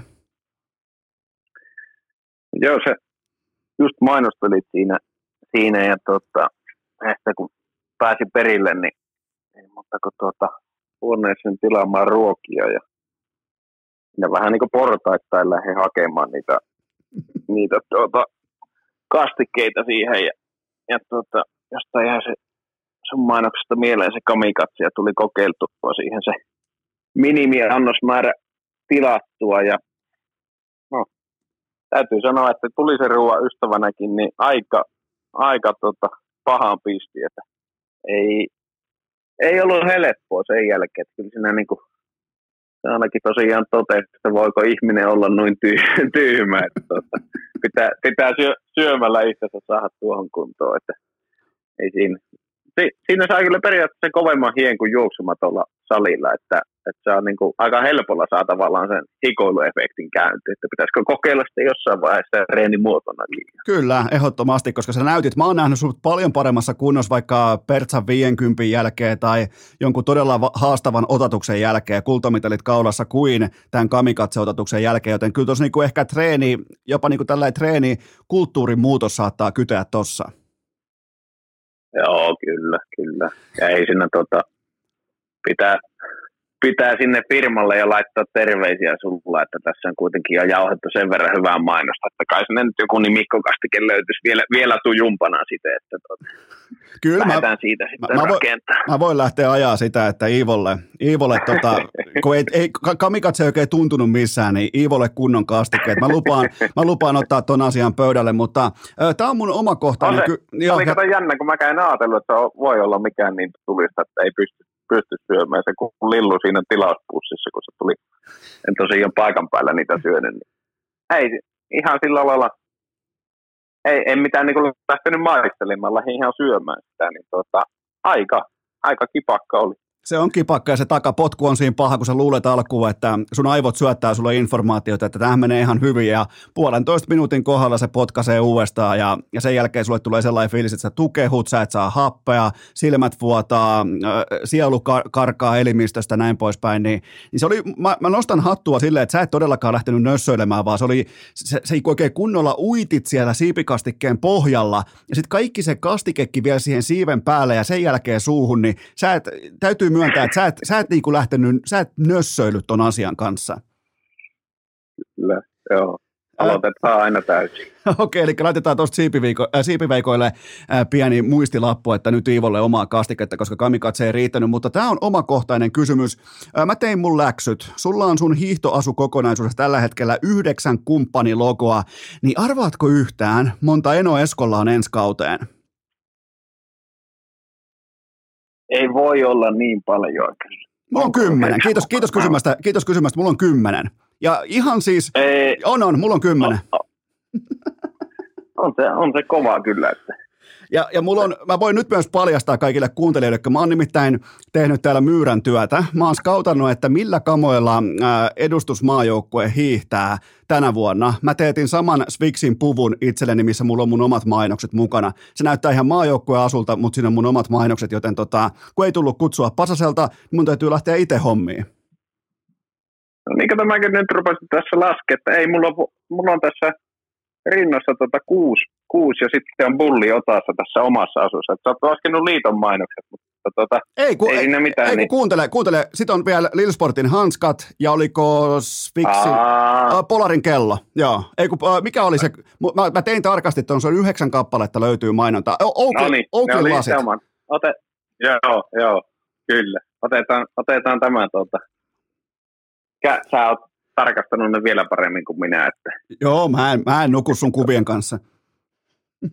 joo, joo. Mutta rinnassa ei ole logoja, että kyllä se siinä niin kuin dominoit ihan selkeästi, että vielä, vielä niin kuin, mutta se, se, vielä näyttää kuitenkin hyvältä kymmenelläkin logolla, että ehkä siinä, siinä tota kannattaa sitten Miro, Mironkin sitten vähän tota miettiä asu kokonaisuutta uudelleen, että se ei mene vielä niin kuin laatuvaikutelma ei kärsi, kärsi vaikka kymmenen, kymmenen logoa siinä tota, kästin hiihtopuvussa on. Miten tota, jos nyt joku yhteistyö, yhteistyökumppani pohtii, että perhana, että tähän kuulostaa, että nyt pitää ostaa mainontaa Iivolta, niin onko sulla, onko kioski auki?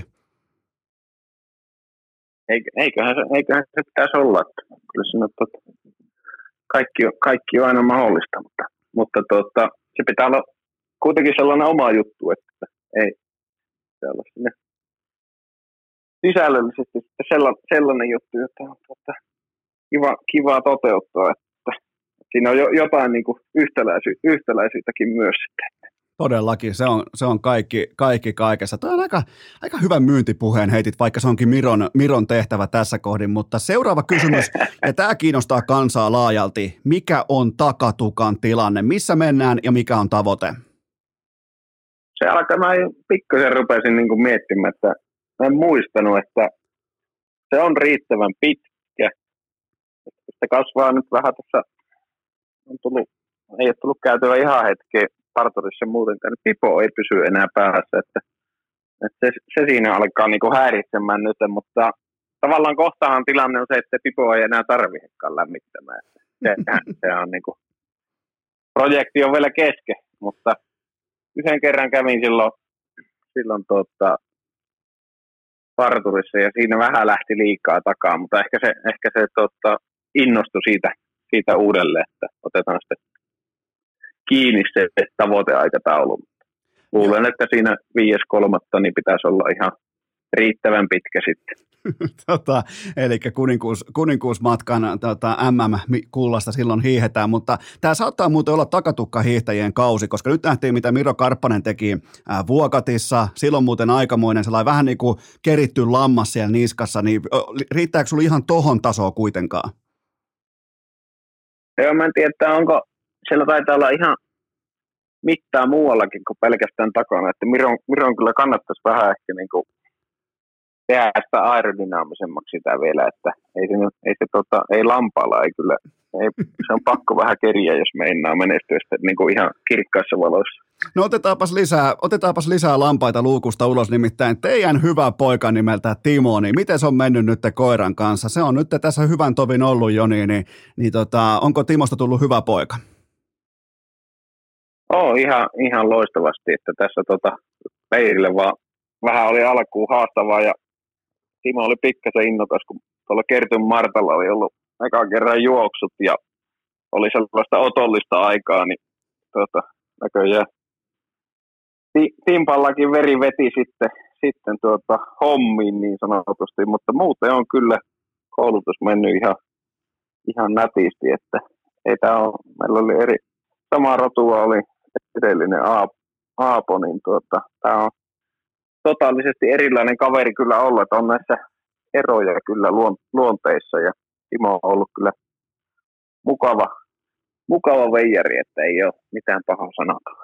Ai että Timo, otetaan, otetaan lisää veijareita puntariin. Teidän perheessä on nyt vahvistuksen talvella, niin jännittääkö yhtään? Onko, minkälaiset tunnelmat täs, tällä hetkellä?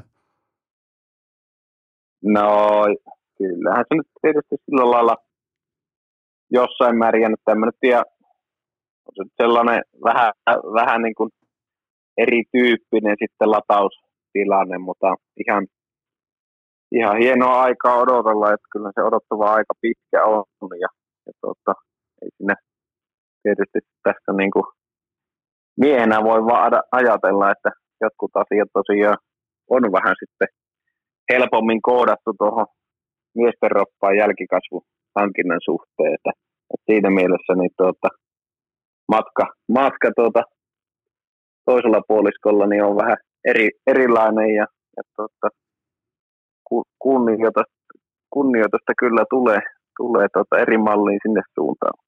Se on ihan, ihan mieletön se, se matka kaikkinensa ja, ja me miehethän ollaan siinä enemmän tai vähemmän vähän niin kuin juoma, juomapullo kantajan roolissa, että me voidaan olla vain tukena, vain apuna, mutta kyllähän se kova työ tehdään sitten ää, paremman, paremman puoliskon voimin, mutta ää, tällä meillä kaikki, kaikki on aina vähän nokittelua ja haastelua, niin mä otin suoraan plus neljä kiloa tuohon tota, isyyden alkamisen jälkeen, eli tähän ensimmäiseen suurin piirtein 11 viikkoon, niin aiotko nokittaa? No ei riitä. Kyllä nyt on nokittanut jo kirkkaasti, jos otetaan ihan sieltä kir- niin kuin parhaat, parhaat painot, mitä on kisoissa ollut. Mutta nyt se taas sitten varmaan painokäyrä lähtee laskuun, kun pitäisi päästä tuloksen tekokuntoon. Kyllä re- reenikaudella ihan hyvässä lihassa oli, oli niin kuin tyypillisestikin, mutta, nyt joutuu vähän taas olosuhteiden pakosta niin alkaa puottelemaan, että, että, että että kyllä siinä siinä tuota, helppo olisi perustella, että minkä takia ne kilot on tullut tässä niin kuin sympatian vuoksi, mutta, mutta ei auta, jos meinaa hi- hiihtoilla pärjää. Mulla, tota, mulla ne tuli ihan sen takia vaan, koska mä joutui jonkun jättämään joko podcastin isänä olemisen tai sitten sen ää, liikunnan tuolla metässä, niin, niin mun oli, tai yksi, yksi vaihtoehto oli, oli jättää nukkuminen, niin tota, mä jätin vähäksi aikaa liikuntaa pois, ja se on ilo nähdä näin 38-vuotiaana, että että se vaikuttaa, koska muutenhan se olisi pelkkää huuhaata, niin se oli oikeastaan ihan positiivista nähdä, että se vähän tarttuu tuohon lanteille, se siipikastike tai se hyvä pizza tai joku muu vastaava. Nyt pääsee taas sitten, kun alkaa äh, täällä etelässäkin alkaa hiihtokausi, niin pääsee työntää toistoon sisään ja tietää, että ainakin, että jotain voi tulla tuloksia aikaa, niin, niin, niin tota, se on ihan mukavakin juttu tuossa kohdin. Sulla totta kai. Mikä on muuten, ihan vakavasti kysyen, niin, niin tota, äh, mikä on erotus sulla kilp- äh, treenikauden painon ja kilpailupainon erolla suurin piirtein? Äh, on, se, on se puolenkymmentä kiloa ainakin. Siinä se sitten vaihtelee vähän. Viisi, viisi, viisi kiloa voi olla ihan kevyestikin. Onko teillä tota, toho, toho vielä tähän perheen lisäykseen upeisiin, onnittelut muuten upe, upeista uutisista tähän väliin, koska muuten jää onnittelematta. Mä, sun ig mä onnittelin jo kahden kesken, mutta ihan näin julkisestikin, niin lämpimät onnittelut. Joo, kiitos. Onko teillä, jo, on, teillä siellä Saanan kanssa jo sukupuoli tiedossa? Tässä kohtaa sitä ei tarvitse kertoa, mutta onko, onko niin kuin jo informaatio perillä?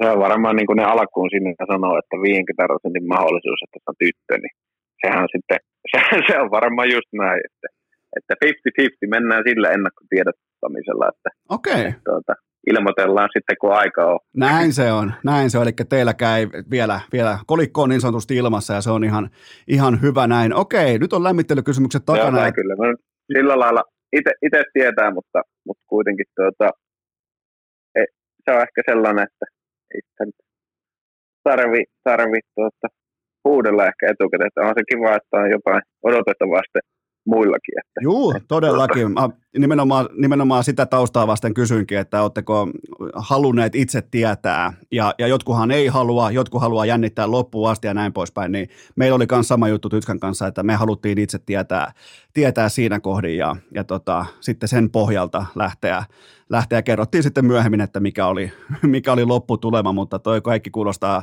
on, on, on, onko kaikki mennyt ihan nappiin ja, ja kaikki on hyvin, hyvin tämän puolesta? Joo, tämän puolesta on mennyt ihan, ihan jees ja ei siinä tuota, se niinku, ite, itekin, tai mekin haluttiin tietää, että kyllä siinä niinku semmoinen helpompi ehkä jossain määrin niinku sellaista sidettä lähteä jo luomaan sitten, että, että tuota, tietää mitä on tulossa ja jollain tavalla niinku, ei se ollut sellainen, sellainen niinku vaihtoehto, että olisi jättänyt tavallaan kortit kahtomatta silloin, jos sellainen mahdollista on, niin en, en tiedä, tunnustaa niin kuin luontevammalta, että tietää sukupuoleen etukäteen. Tismalleen samasta, äh, sanasta sanaan sama homma myös täällä, mutta lyödäänpä Speedmaxit jalkaa ja hypätään ihan laadullekin, kun tämä on kuitenkin tämä on Suomen johtava hiihtopodcast, joten Pekingin läpikäynti, kultaa, hopeaa ja pronssia, eli välis, äh, värisuora siitä kävit hakemassa, niin Tiesit sä heti, kun sä menit sinne paikan päälle kovassa pakkasessa, niin eh, kun sä katsoit niitä latuja, kävit ekan kerran vetämässä niitä ympäri, niin tiesit sä siinä kohtaa, että täältä muuten tulee jackpotti mukaan?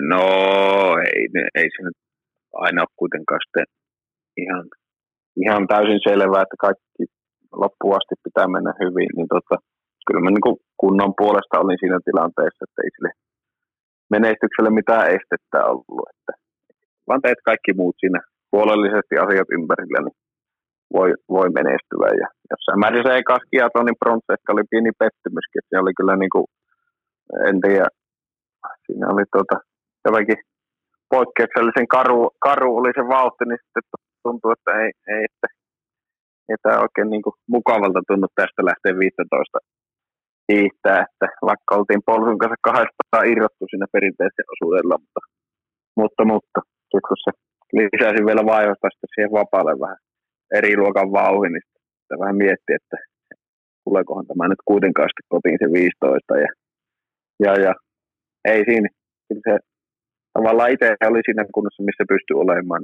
Olihan se ihan kiva niitä kisoja siitä jatkaa, että sitten sit kun se kulta tuli siinä, niin kyllä henkinen lataus oli sitten kuitenkin, vaikka viestissä tuli molemmissa viesteissä hiiettyä hyvin, niin, mutta se tavallaan sellainen, että kun sä oot ottanut jotakin niin, niin pitkää aikaa, niin vaikka on olympiastartti ja viesti, niin ei, ei siihen sitten enää niin kuin sellaista kuitenkaan ihan samanlaista latausta ollut, vaikka saattoi jopa hiihtona olla ihan yhtä hyvä se neljä kertaa kymppi osuuskin kuin itse varsinainen pää, päämatka. Mä, mä rakastan narratiiveja, niin suutuit sä siellä, kun se vaativa nousu oli nimetty etukäteen jo Bolsunovin nousuksi, ja sä pesit siinä Bolsunovia ihan menneen tullen sitten vielä toista, niin, niin tota, otit sä siitä vähän niin kuin chippiä olkapäälle, että mä muuten pöllin tämän nousun tolta? En mä, en mä tiedä, tota, itse asiassa kuultiinhan mekin siitä nyt tota, jotain lähetystä varmaan pystyä muista miten se, mutta eiköhän ne sillä Ylellä ollut sellaisen keksinyt, niin en tiedä, että oli, oliko se nousu sitten sen nimen arvona, että, että tuota, onneksi siihen kesyn, kesyntyi sitten tuota, seuraavilla matkoilla. Se kesyntyi ihan pystyy. Miten tota, oliko ihan näin henkilökohtaisesti kysynyt, että, ja täysin omassa asemassani ja omalla asialla, niin, niin tota, oliko urheilukästi motivaatiopuheesta mitään hyötyä? No hyvin, hyvin siihen nukahti kyllä. Joo. Kyllä sitä. lepo, ei vaan, lepo, lepohan, lepo tota... on tärkeää isossa jetläkissä. Eikä tästä, kun ei tämmöistä mentaalivalmennusta ole tullut käytetty, että jotenkin, jotenkin niin kuin kokee sen, että itselle se on jopa sellaista niin kuin vierasta, että mä haluan niin kuin, tässä on vaikea selittää, että kyllä mä niin kuin itse, itse koen sen, että siihen tilanteeseen, missä itse olet asettunut, että sulla sä oot saavuttanut se ennakkosuosikin asema, että tuollaisen arvonkisa starttiin, niin tämä on aika vaikea sanoa, että miltä se niin kuin kokonaisvaltaisesti tuntuu. Niin sitten tämä on niin kuin haastava, haastava lähteä avaamaan tai jotenkaan niin kuin keskustelemaan siitä, että, että vaan pitää mennä silti siihen paikalle ja tehdä se normaali, normaali suoritus ja mahdollisimman hyvä suoritus, niin aika sillä lailla ei ole koskaan niin kuin, tavallaan liikaa saavoista puristanut tiukassakaan paikassa, mutta tämä oli semmoinen sopiva, sopiva ärsyke varmasti, että kyllä mä sen kuuntelin, kuuntelin kyllä, että kyllä sitä niin kuin muistutuksia tuli, että tällainen, tällainen on tullut, niin ilman muuta kuunneltiin. Ja tämä oli ihan sellaista niin kuin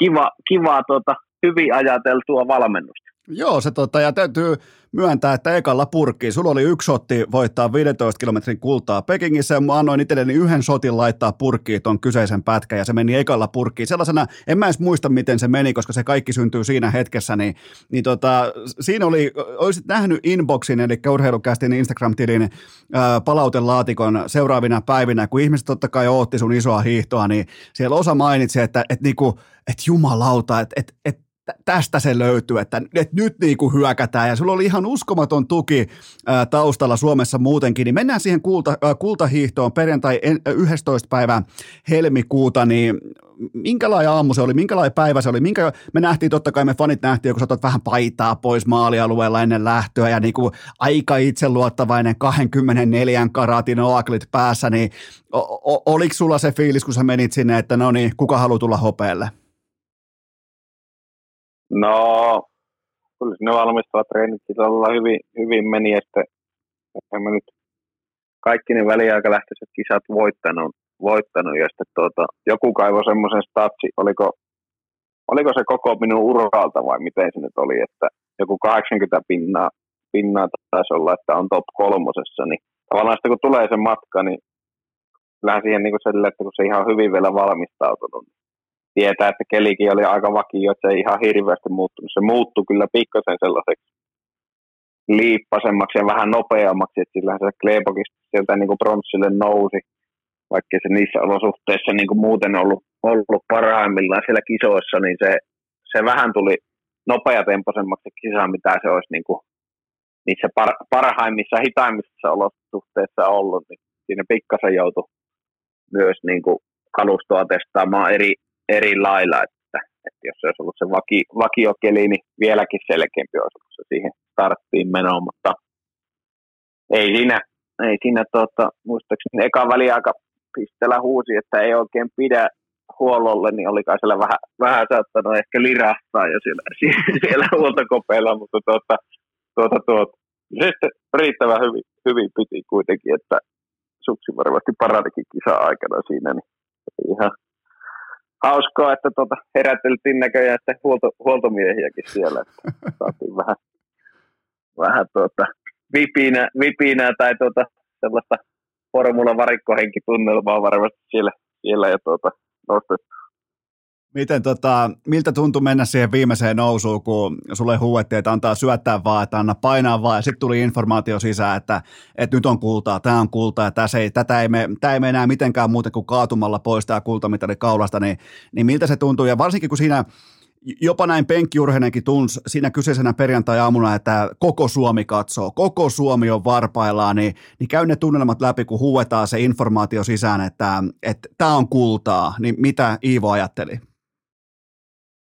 Vaikea, niin kuin, se on kuitenkin silloin kun kulkee sulla on tollainen tilanne, että sä tiedät, että sä voitat, niin siinä on sen verran adrenaliinia ja sellainen samanlainen flow, kun sulla oli sitä motivaatiopuhetta pitäessä, että, että sä, niin kuin, sä et tunne kuitenkaan sitä kipua samalla tavalla, että sä pystyt niin kuin lyömään yllättävän, yllättävän kovaa. Mutta sitten kun mä tiesin, että mä voitan, voitan sen, niin oli ne kaikki laskut ja, ja ne oli sellaisia jonkunlaisia mutkalaskuja ja tuuli sen verran luja, että ne tavallaan niin kuin tiivisty, vaikea sanoa, mutta ne niin kuin tiivistyi sillä lailla kovaksi, että siinä, siinä tuota, piti keskittyäkin niissä, että, että se kantti pitää niissä hyvin, niin kuin mä niin kuin pystyin, mä muistan, että tie, tie, kaikessa tietoisuuden tilassa niin pystyn tosiaan ottaa kaikki sellaiset kompurointikohdat, missä se olisi ollut mahdollista, niin hyvinkin varman päälle. Ja, ja tuota, siinä lopussa nyt ei,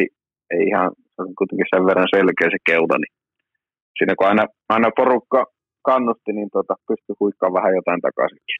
Se tota, kaikki suomalaiset hiihdon ystävät muistaa sen radan, niin missä, missä suurin piirtein kohdassa rataa se etu luotiin suhteessa vaikka Bolsunoviin, joka sekin oli huippukunnossa, niin se oli kuitenkin jääkiekkotermeen, se oli 6-1, niin missä kohdin laitettiin sitten kaikki muut istumaan?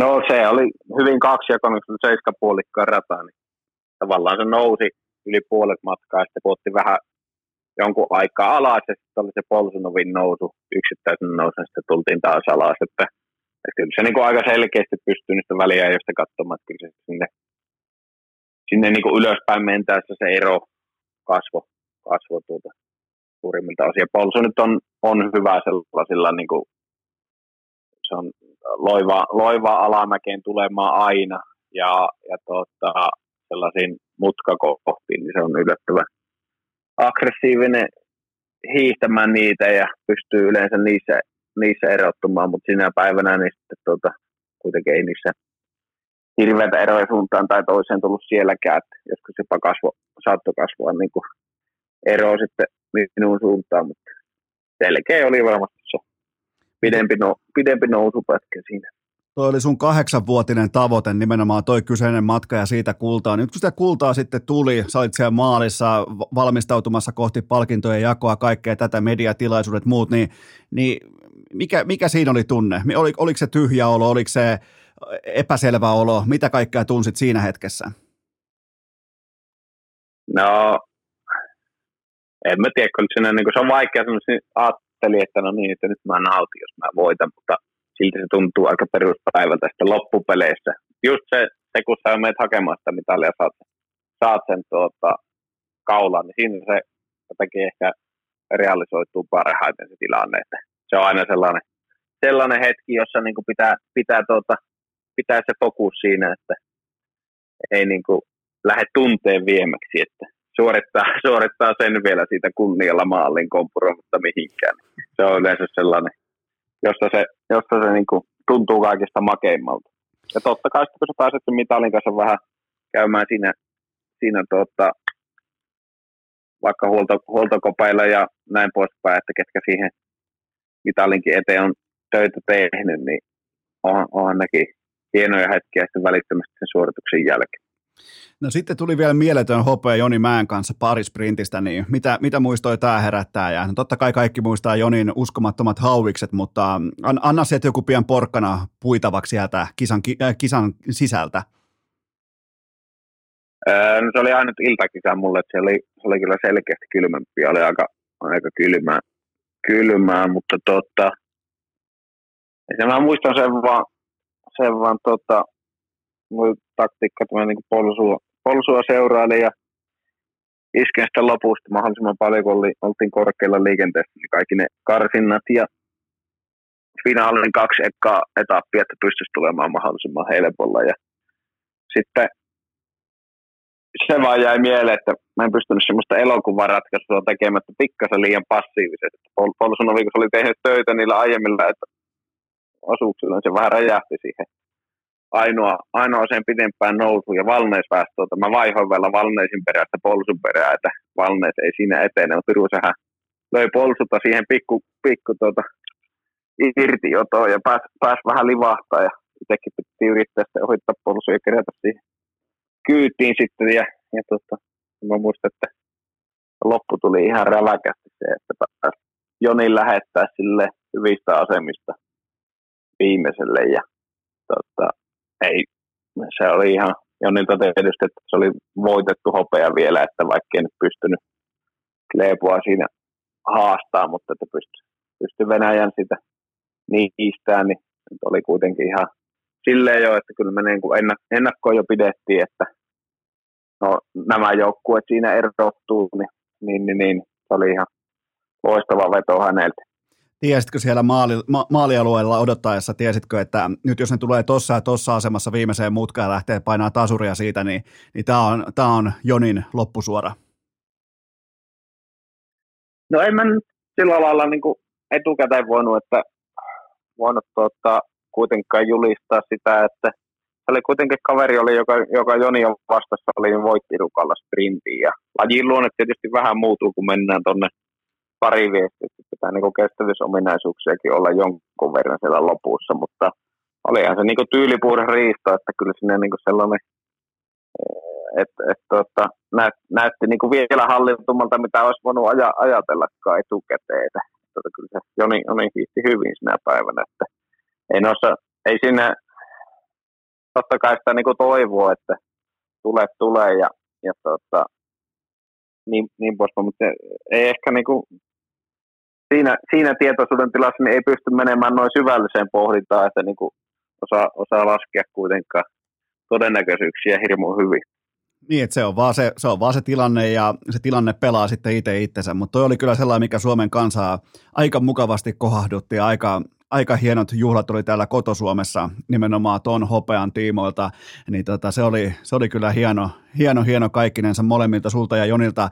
No mietitkö tuossa paluulennolla, totta kai pitkä, pitkä lento kotiin ja sulla on mitalit kaulassa ja paljon mediaa odottaa sitten lentokentällä, niin mietitkö siinä paluulennolla, että kannatti olla lockdownissa koko koronan piilossa, sä oot todella ansiokkaasti väistellyt sitä, sä oot ottanut aika selkeän linjan sen tiimoilta, että kärkitavoite on siellä Pekingissä, niin, ja sieltä tulee sitä kultaa, tulee hopeata ja pronssia, niin, niin totesit sä vaan itsellesi, että kyllä muuten kannatti.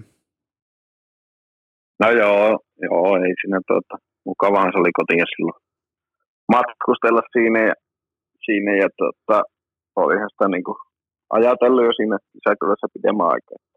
Tietysti sekin, että ei tullut jäätyä hiihtämään sitä 50, joka nyt typistyi sitten tietysti, mihin se nyt typistikään kolmeen kahteen sen myrskyn, myrskyn myötä, niin tuota, että tavallaan lähti, lähti valmistautumaan jollain Salppurin maailmankappiin ja totta, ajattelin sen niin, että ehkä tämän värisuora riittää ja, ja totta, tuskin niin kuin varmasti hyvästä sijasta olisi voinut hiihtää sillä siinä siinä olosuhteessa, mutta että, en mä nyt tiedä, että siinä, siinä niin kuin semmoista ihan absoluuttista mitalimahdollisuutta olisi ollut, niin, niin tuota, siitä oli kiva, että pistää pillit pussiin ja lähteä tuota, kotiin. Että, ja mulla oli se Holmenkolle, niin oli vielä niin kuin tavo- tavoitteena siinä, että se vi- 50 olisi siellä onnistunut, mutta siellä ei kyllä mennyt ihan niin nappiin kuin olisi pitänyt mennä, että olisi pystynyt sen, sen voittaa. Niin, niin, niin, niin, tavallaan jälkikäteen ajateltuna niin olisi pitänyt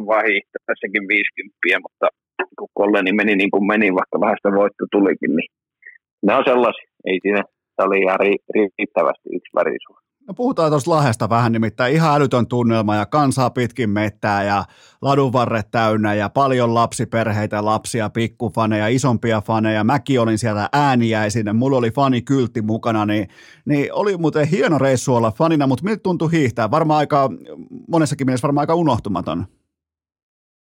No se oli, se oli jopa, niin kuin, sillä metässä oli niin kuin vielä kovempi tunnelma, mitä oli silloin MM-kisoissa 2017. Joo että, että varmaan niin stadionille olisi vielä porukkaa mahtunut, mutta just ne, mitä siellä oli ne hyvä, hyvät tuota, työpätkät, että oli sinne niin kuin löytänyt porukkaa siinä määrin, niin se on, se on varmasti yksi hienommista kisoista, mitä on niin kuin yleisön puolesta hiihtynyt. Sitten kun ajattelin sen kontrastin vielä siihen, että me oltiin niitä koronavuosina hietty käytännössä niin kuin tyhjille katsomoille ja Pekingissäkään, niin eihän siellä ollut kuin tuota, koronaseula läpäisseitä jotain maksettuja koululaisia sinne stadionin katsomossa, niin tuota, tuota, tuota, niin, niin, tiukat oli vielä ne koronarajoitukset, ettei niin ketään päästetty mihinkään. Niin, tuota, olihan se nyt ihan hilli, hillitön niin kuin, muutos siihen. Että, se on kyllä, var, varmasti oli niin kuin, sullekin ja kats, muille katsojille niin sellainen aika hieno kokemus, että, että se on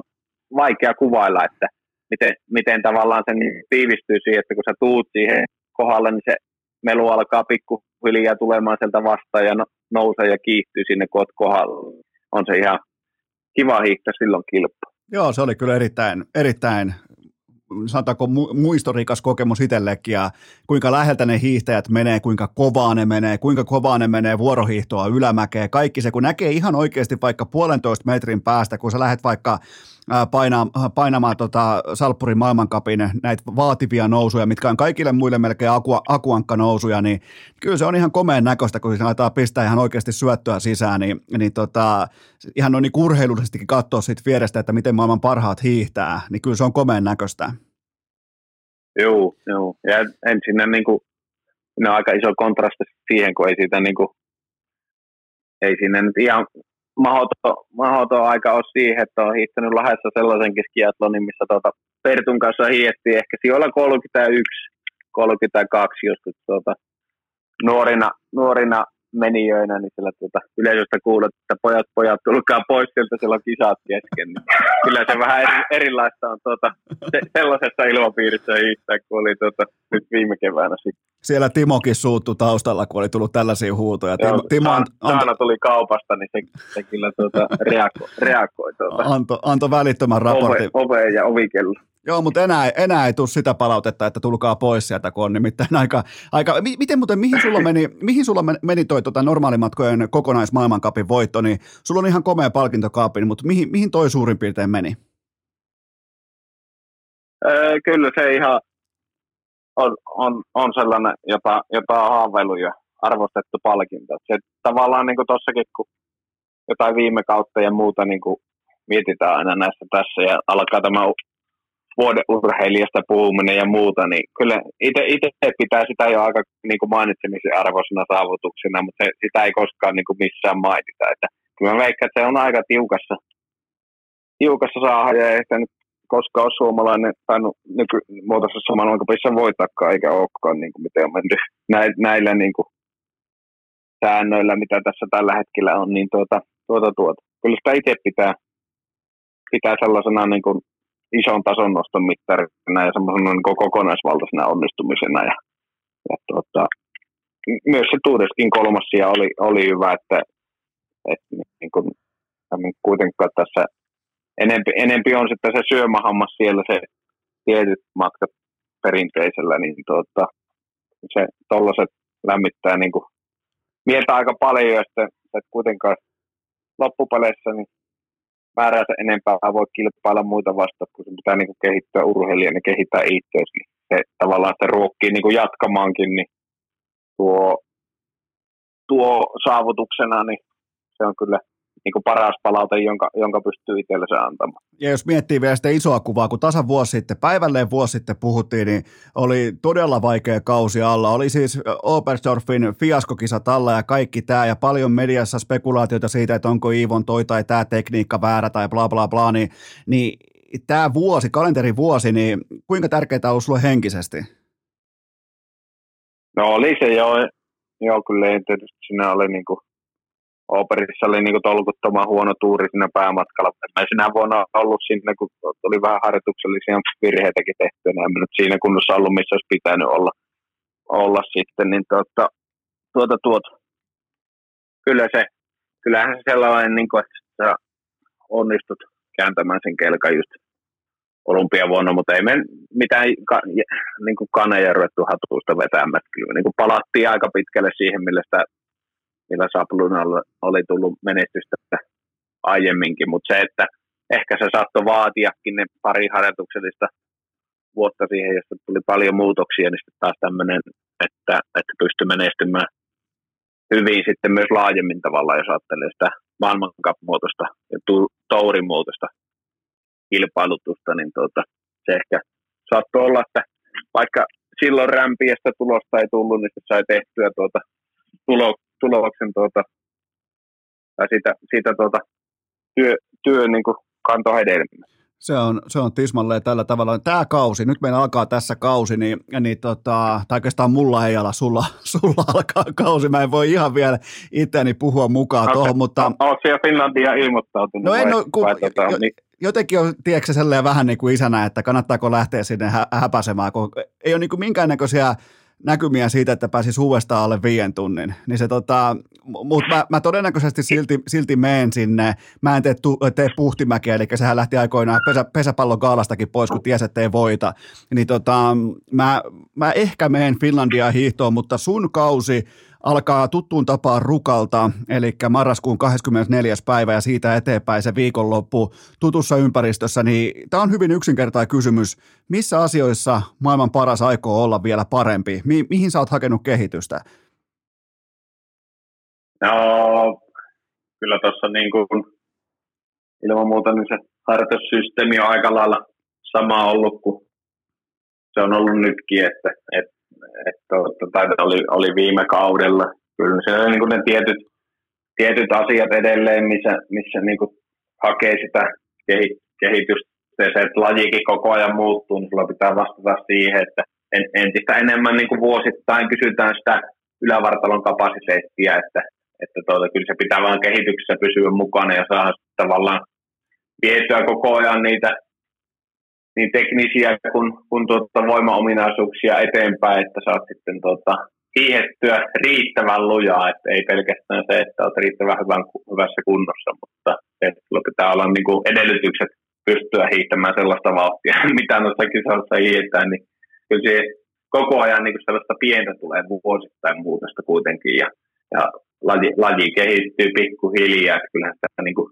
hiihetään hyvin eri tavalla jo eri, eri tavalla jo itsekin hiihtää vaikka ta- tasatyöntöjä ja tavallaan ne testit, mitä tehdään niin kuin senkin kehittämisen suhteen, niin mitä hiihti silloin vaikka tuota, reilu viisi vuotta sitten, että, että tuota, kyllä siellä niin kuin kehitystä ta- on tapahtunut varsinkin näissä niin kuin helpossa maastonkohdissa ja siinä hiihtovauhin kasvattamisessa miltä Ivon kisakalenteri näyttää? Totta kai kaikki kisat tulee Viaplaylta ja näin poispäin, mutta missä on päätavoitteet vai onko, onko se puti puhtaasti vaan toi, että maailmankapissa jälleen kerran ihan siellä ää, kärjessä ja sitten Planitsassa ää, viides päivä maaliskuuta urku auki. Onko se, onko se noin yksinkertaista vai onko se jotenkin niinku rakenteellisesti pohdittu etukäteen jo, että, että siihen syntyy sellainen tietty niinku draaman kaari tai kehityskaari?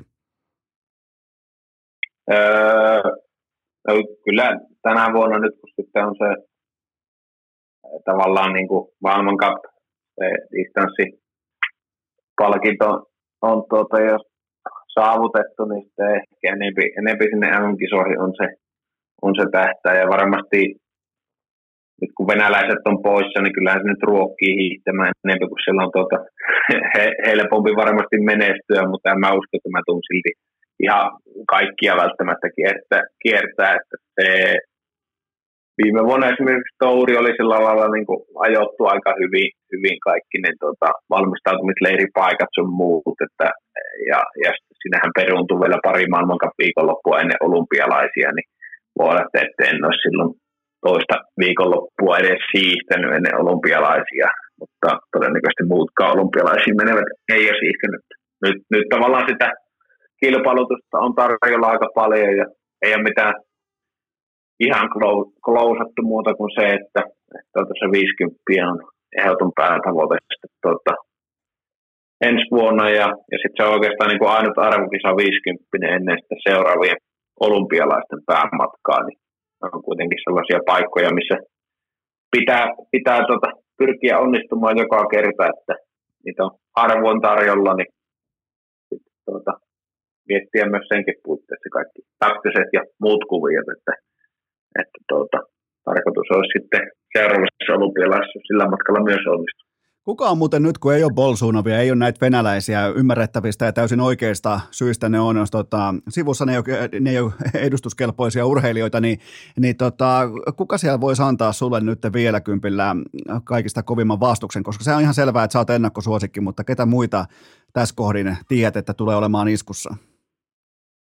Öö, no joo, se vaikea nyt henkseleitä paukutella, kyllä tässä niin kuin aina, aina totuus lyö vasten kasvoja, kun se kilpailukausi avata, avata, että tässä nyt voi itse kukin luulotella itsellensä olevansa kunnossa tuota, ja kyllä yleensä ne kunnossa oli, että vähän hiljenee sitten tässä seuraavan kuukauden aikana, mutta tuota, kyllähän se siellä Norjasta ilman muuta niin kuin tulee paljon sellaisia kavereita, jotka on hyviä nimenomaan noilla kestävyysmatkoilla ja, ja Öö, onhan siellä viime, viimekin vuonna, niin kuin Kollenin kisa näytti, niin kyllä siellä on paljon hyviä, hyviä sen matkan hiihtäjiä. Ja, mutta ne ehkä muotoutuu taktisesti erilaiseksi jossain planeettassakin ne kilpailut, että kun siellä ei venäläisiä ole, niin se on selvää silloin, että siellä on tuota, M-kisossa neljä ja maailmankapissa on 6-8 äijää vähempi. Ja ne kuitenkin tuota, siellä on ollut sen, sen kaliberi äijä, että ne on osallistunut myös siihen vauhinpitoon. Niin se tietysti on itselle semmoinen haaste, että jos on siinä absoluuttisessa huippukunnossa, niin ei, ei saa sitten tulitukea sillä lailla siihen vauhin pitämiseen, kun sillä ei polsu ole, mutta nähtävästi onko ensi kaudella riittävän hyvä, tai nyt tulevalla kilpailukaudella riittävän hyvästä tuota, tarjoamaan sellaista vauhtia, että se muille olisi sitten liikaa, mutta sitä ei tiedä vielä.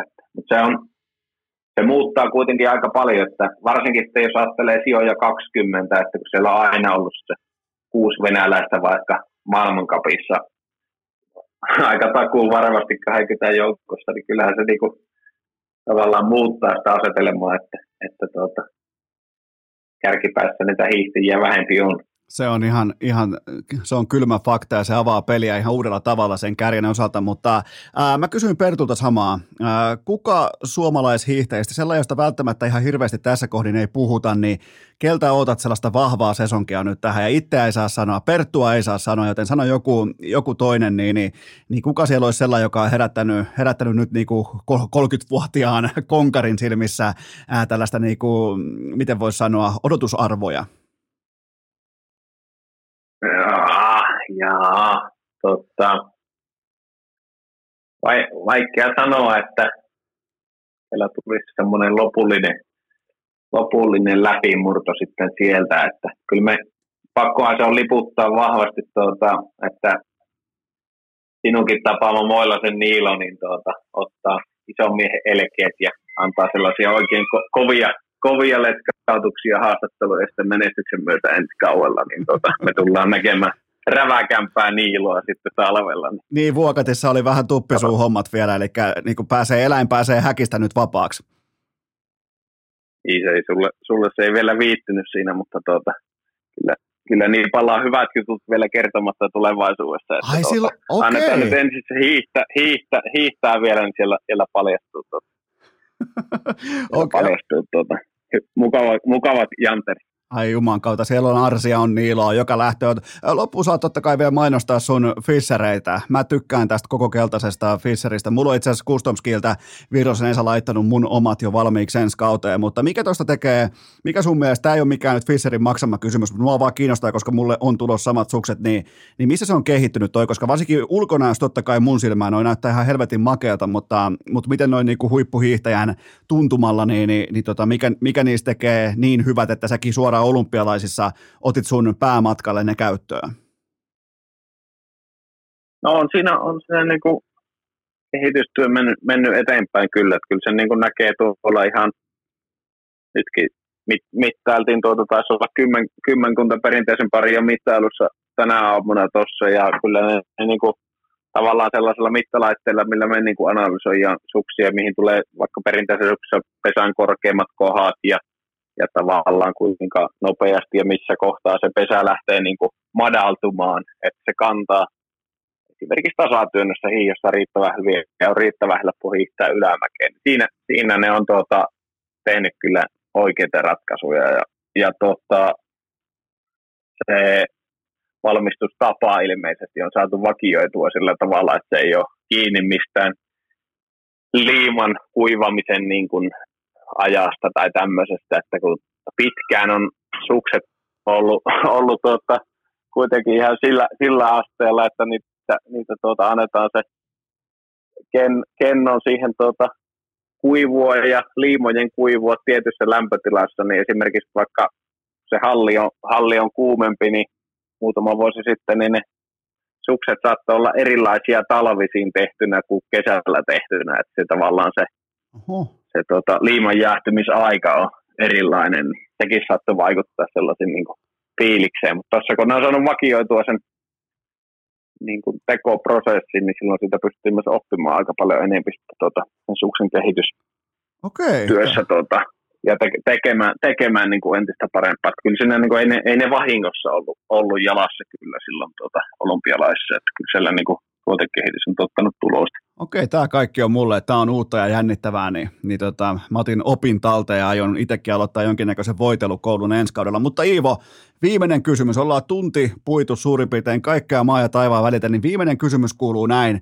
Mitä aiot sanoa tammikuussa, kun sä käyt pokkaamassa vuoden urheilijatittelin numero kolme itsellesi?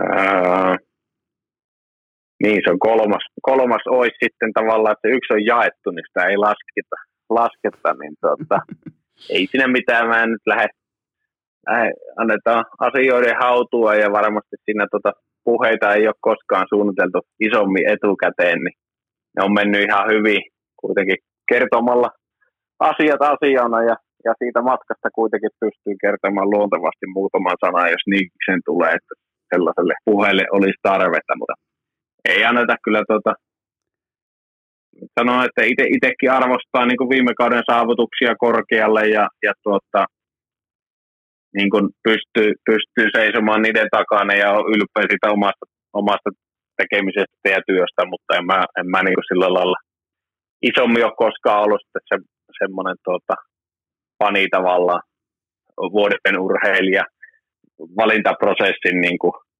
ja sen, sen tavallaan niin kuin, ajan sellaisesta spekulaatiosta, mutta kovat on, ko, siinä, siinä mielin voi sanoa, että todella kova urheiluvuosi takana, että jos ensi vuosi on puoletkaan yhtä kova, niin aika, aika hyvin menee suomalaisella urheilulla. Kyllä, se on muuten fakta ja Rovanperän Kallehan tuossa jo ojen sulle pokaalin, että tota, et, et, Red Bullin kaverit pitää toisistaan huolta.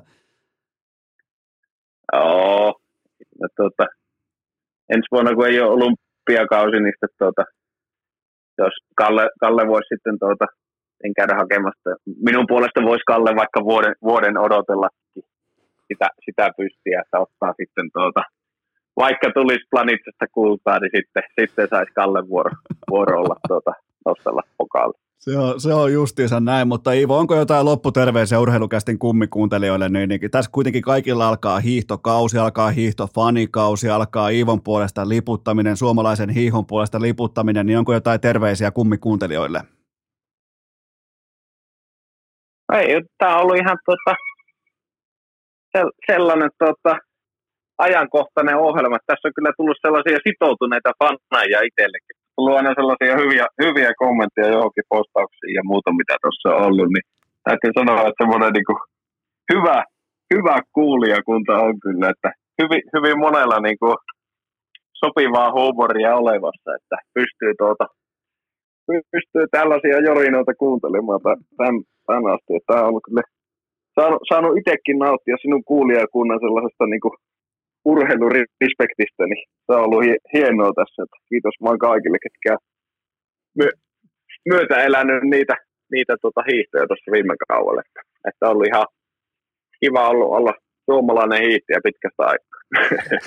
ja nyt kun tämä on, tota, tää on ennen taukoa viimeinen jakso nyt tässä, niin tässä alkaa isänpäivä. Mulla on mun ensimmäinen isänpäivä ja, ja vuoden päästä on Niivo kuule sullakin, joten tota, mielenkiintoiset ajat on nyt kaikilla. Eikä tarvi edes ladulle asti mennä, että on aika mielenkiintoista tämä elämä, joten tota, ää, kiitoksia jälleen kerran tästä kattavasta. Tunti, tunti seitsemän minuuttia saatiin, saatiin ja käytiin myös ladulla. Se on mun mielestä urheilukästi älytön saavutus, että päästiin ihan latuasioihinkin kiinni, niin jälleen kerran Kosolti, mä tiedän, tämä ei ole mikään itsestäänselvyys. Kosolti, kiitoksia Iivo Niskanen.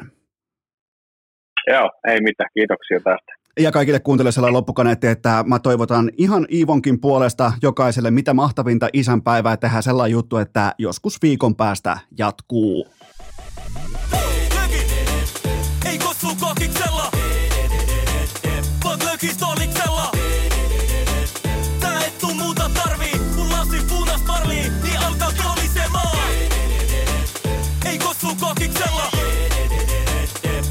Vaan glökistoliksella. Tää et tuu muuta tarvii, kun lasi punas parlii, niin alkaa kolisemaan.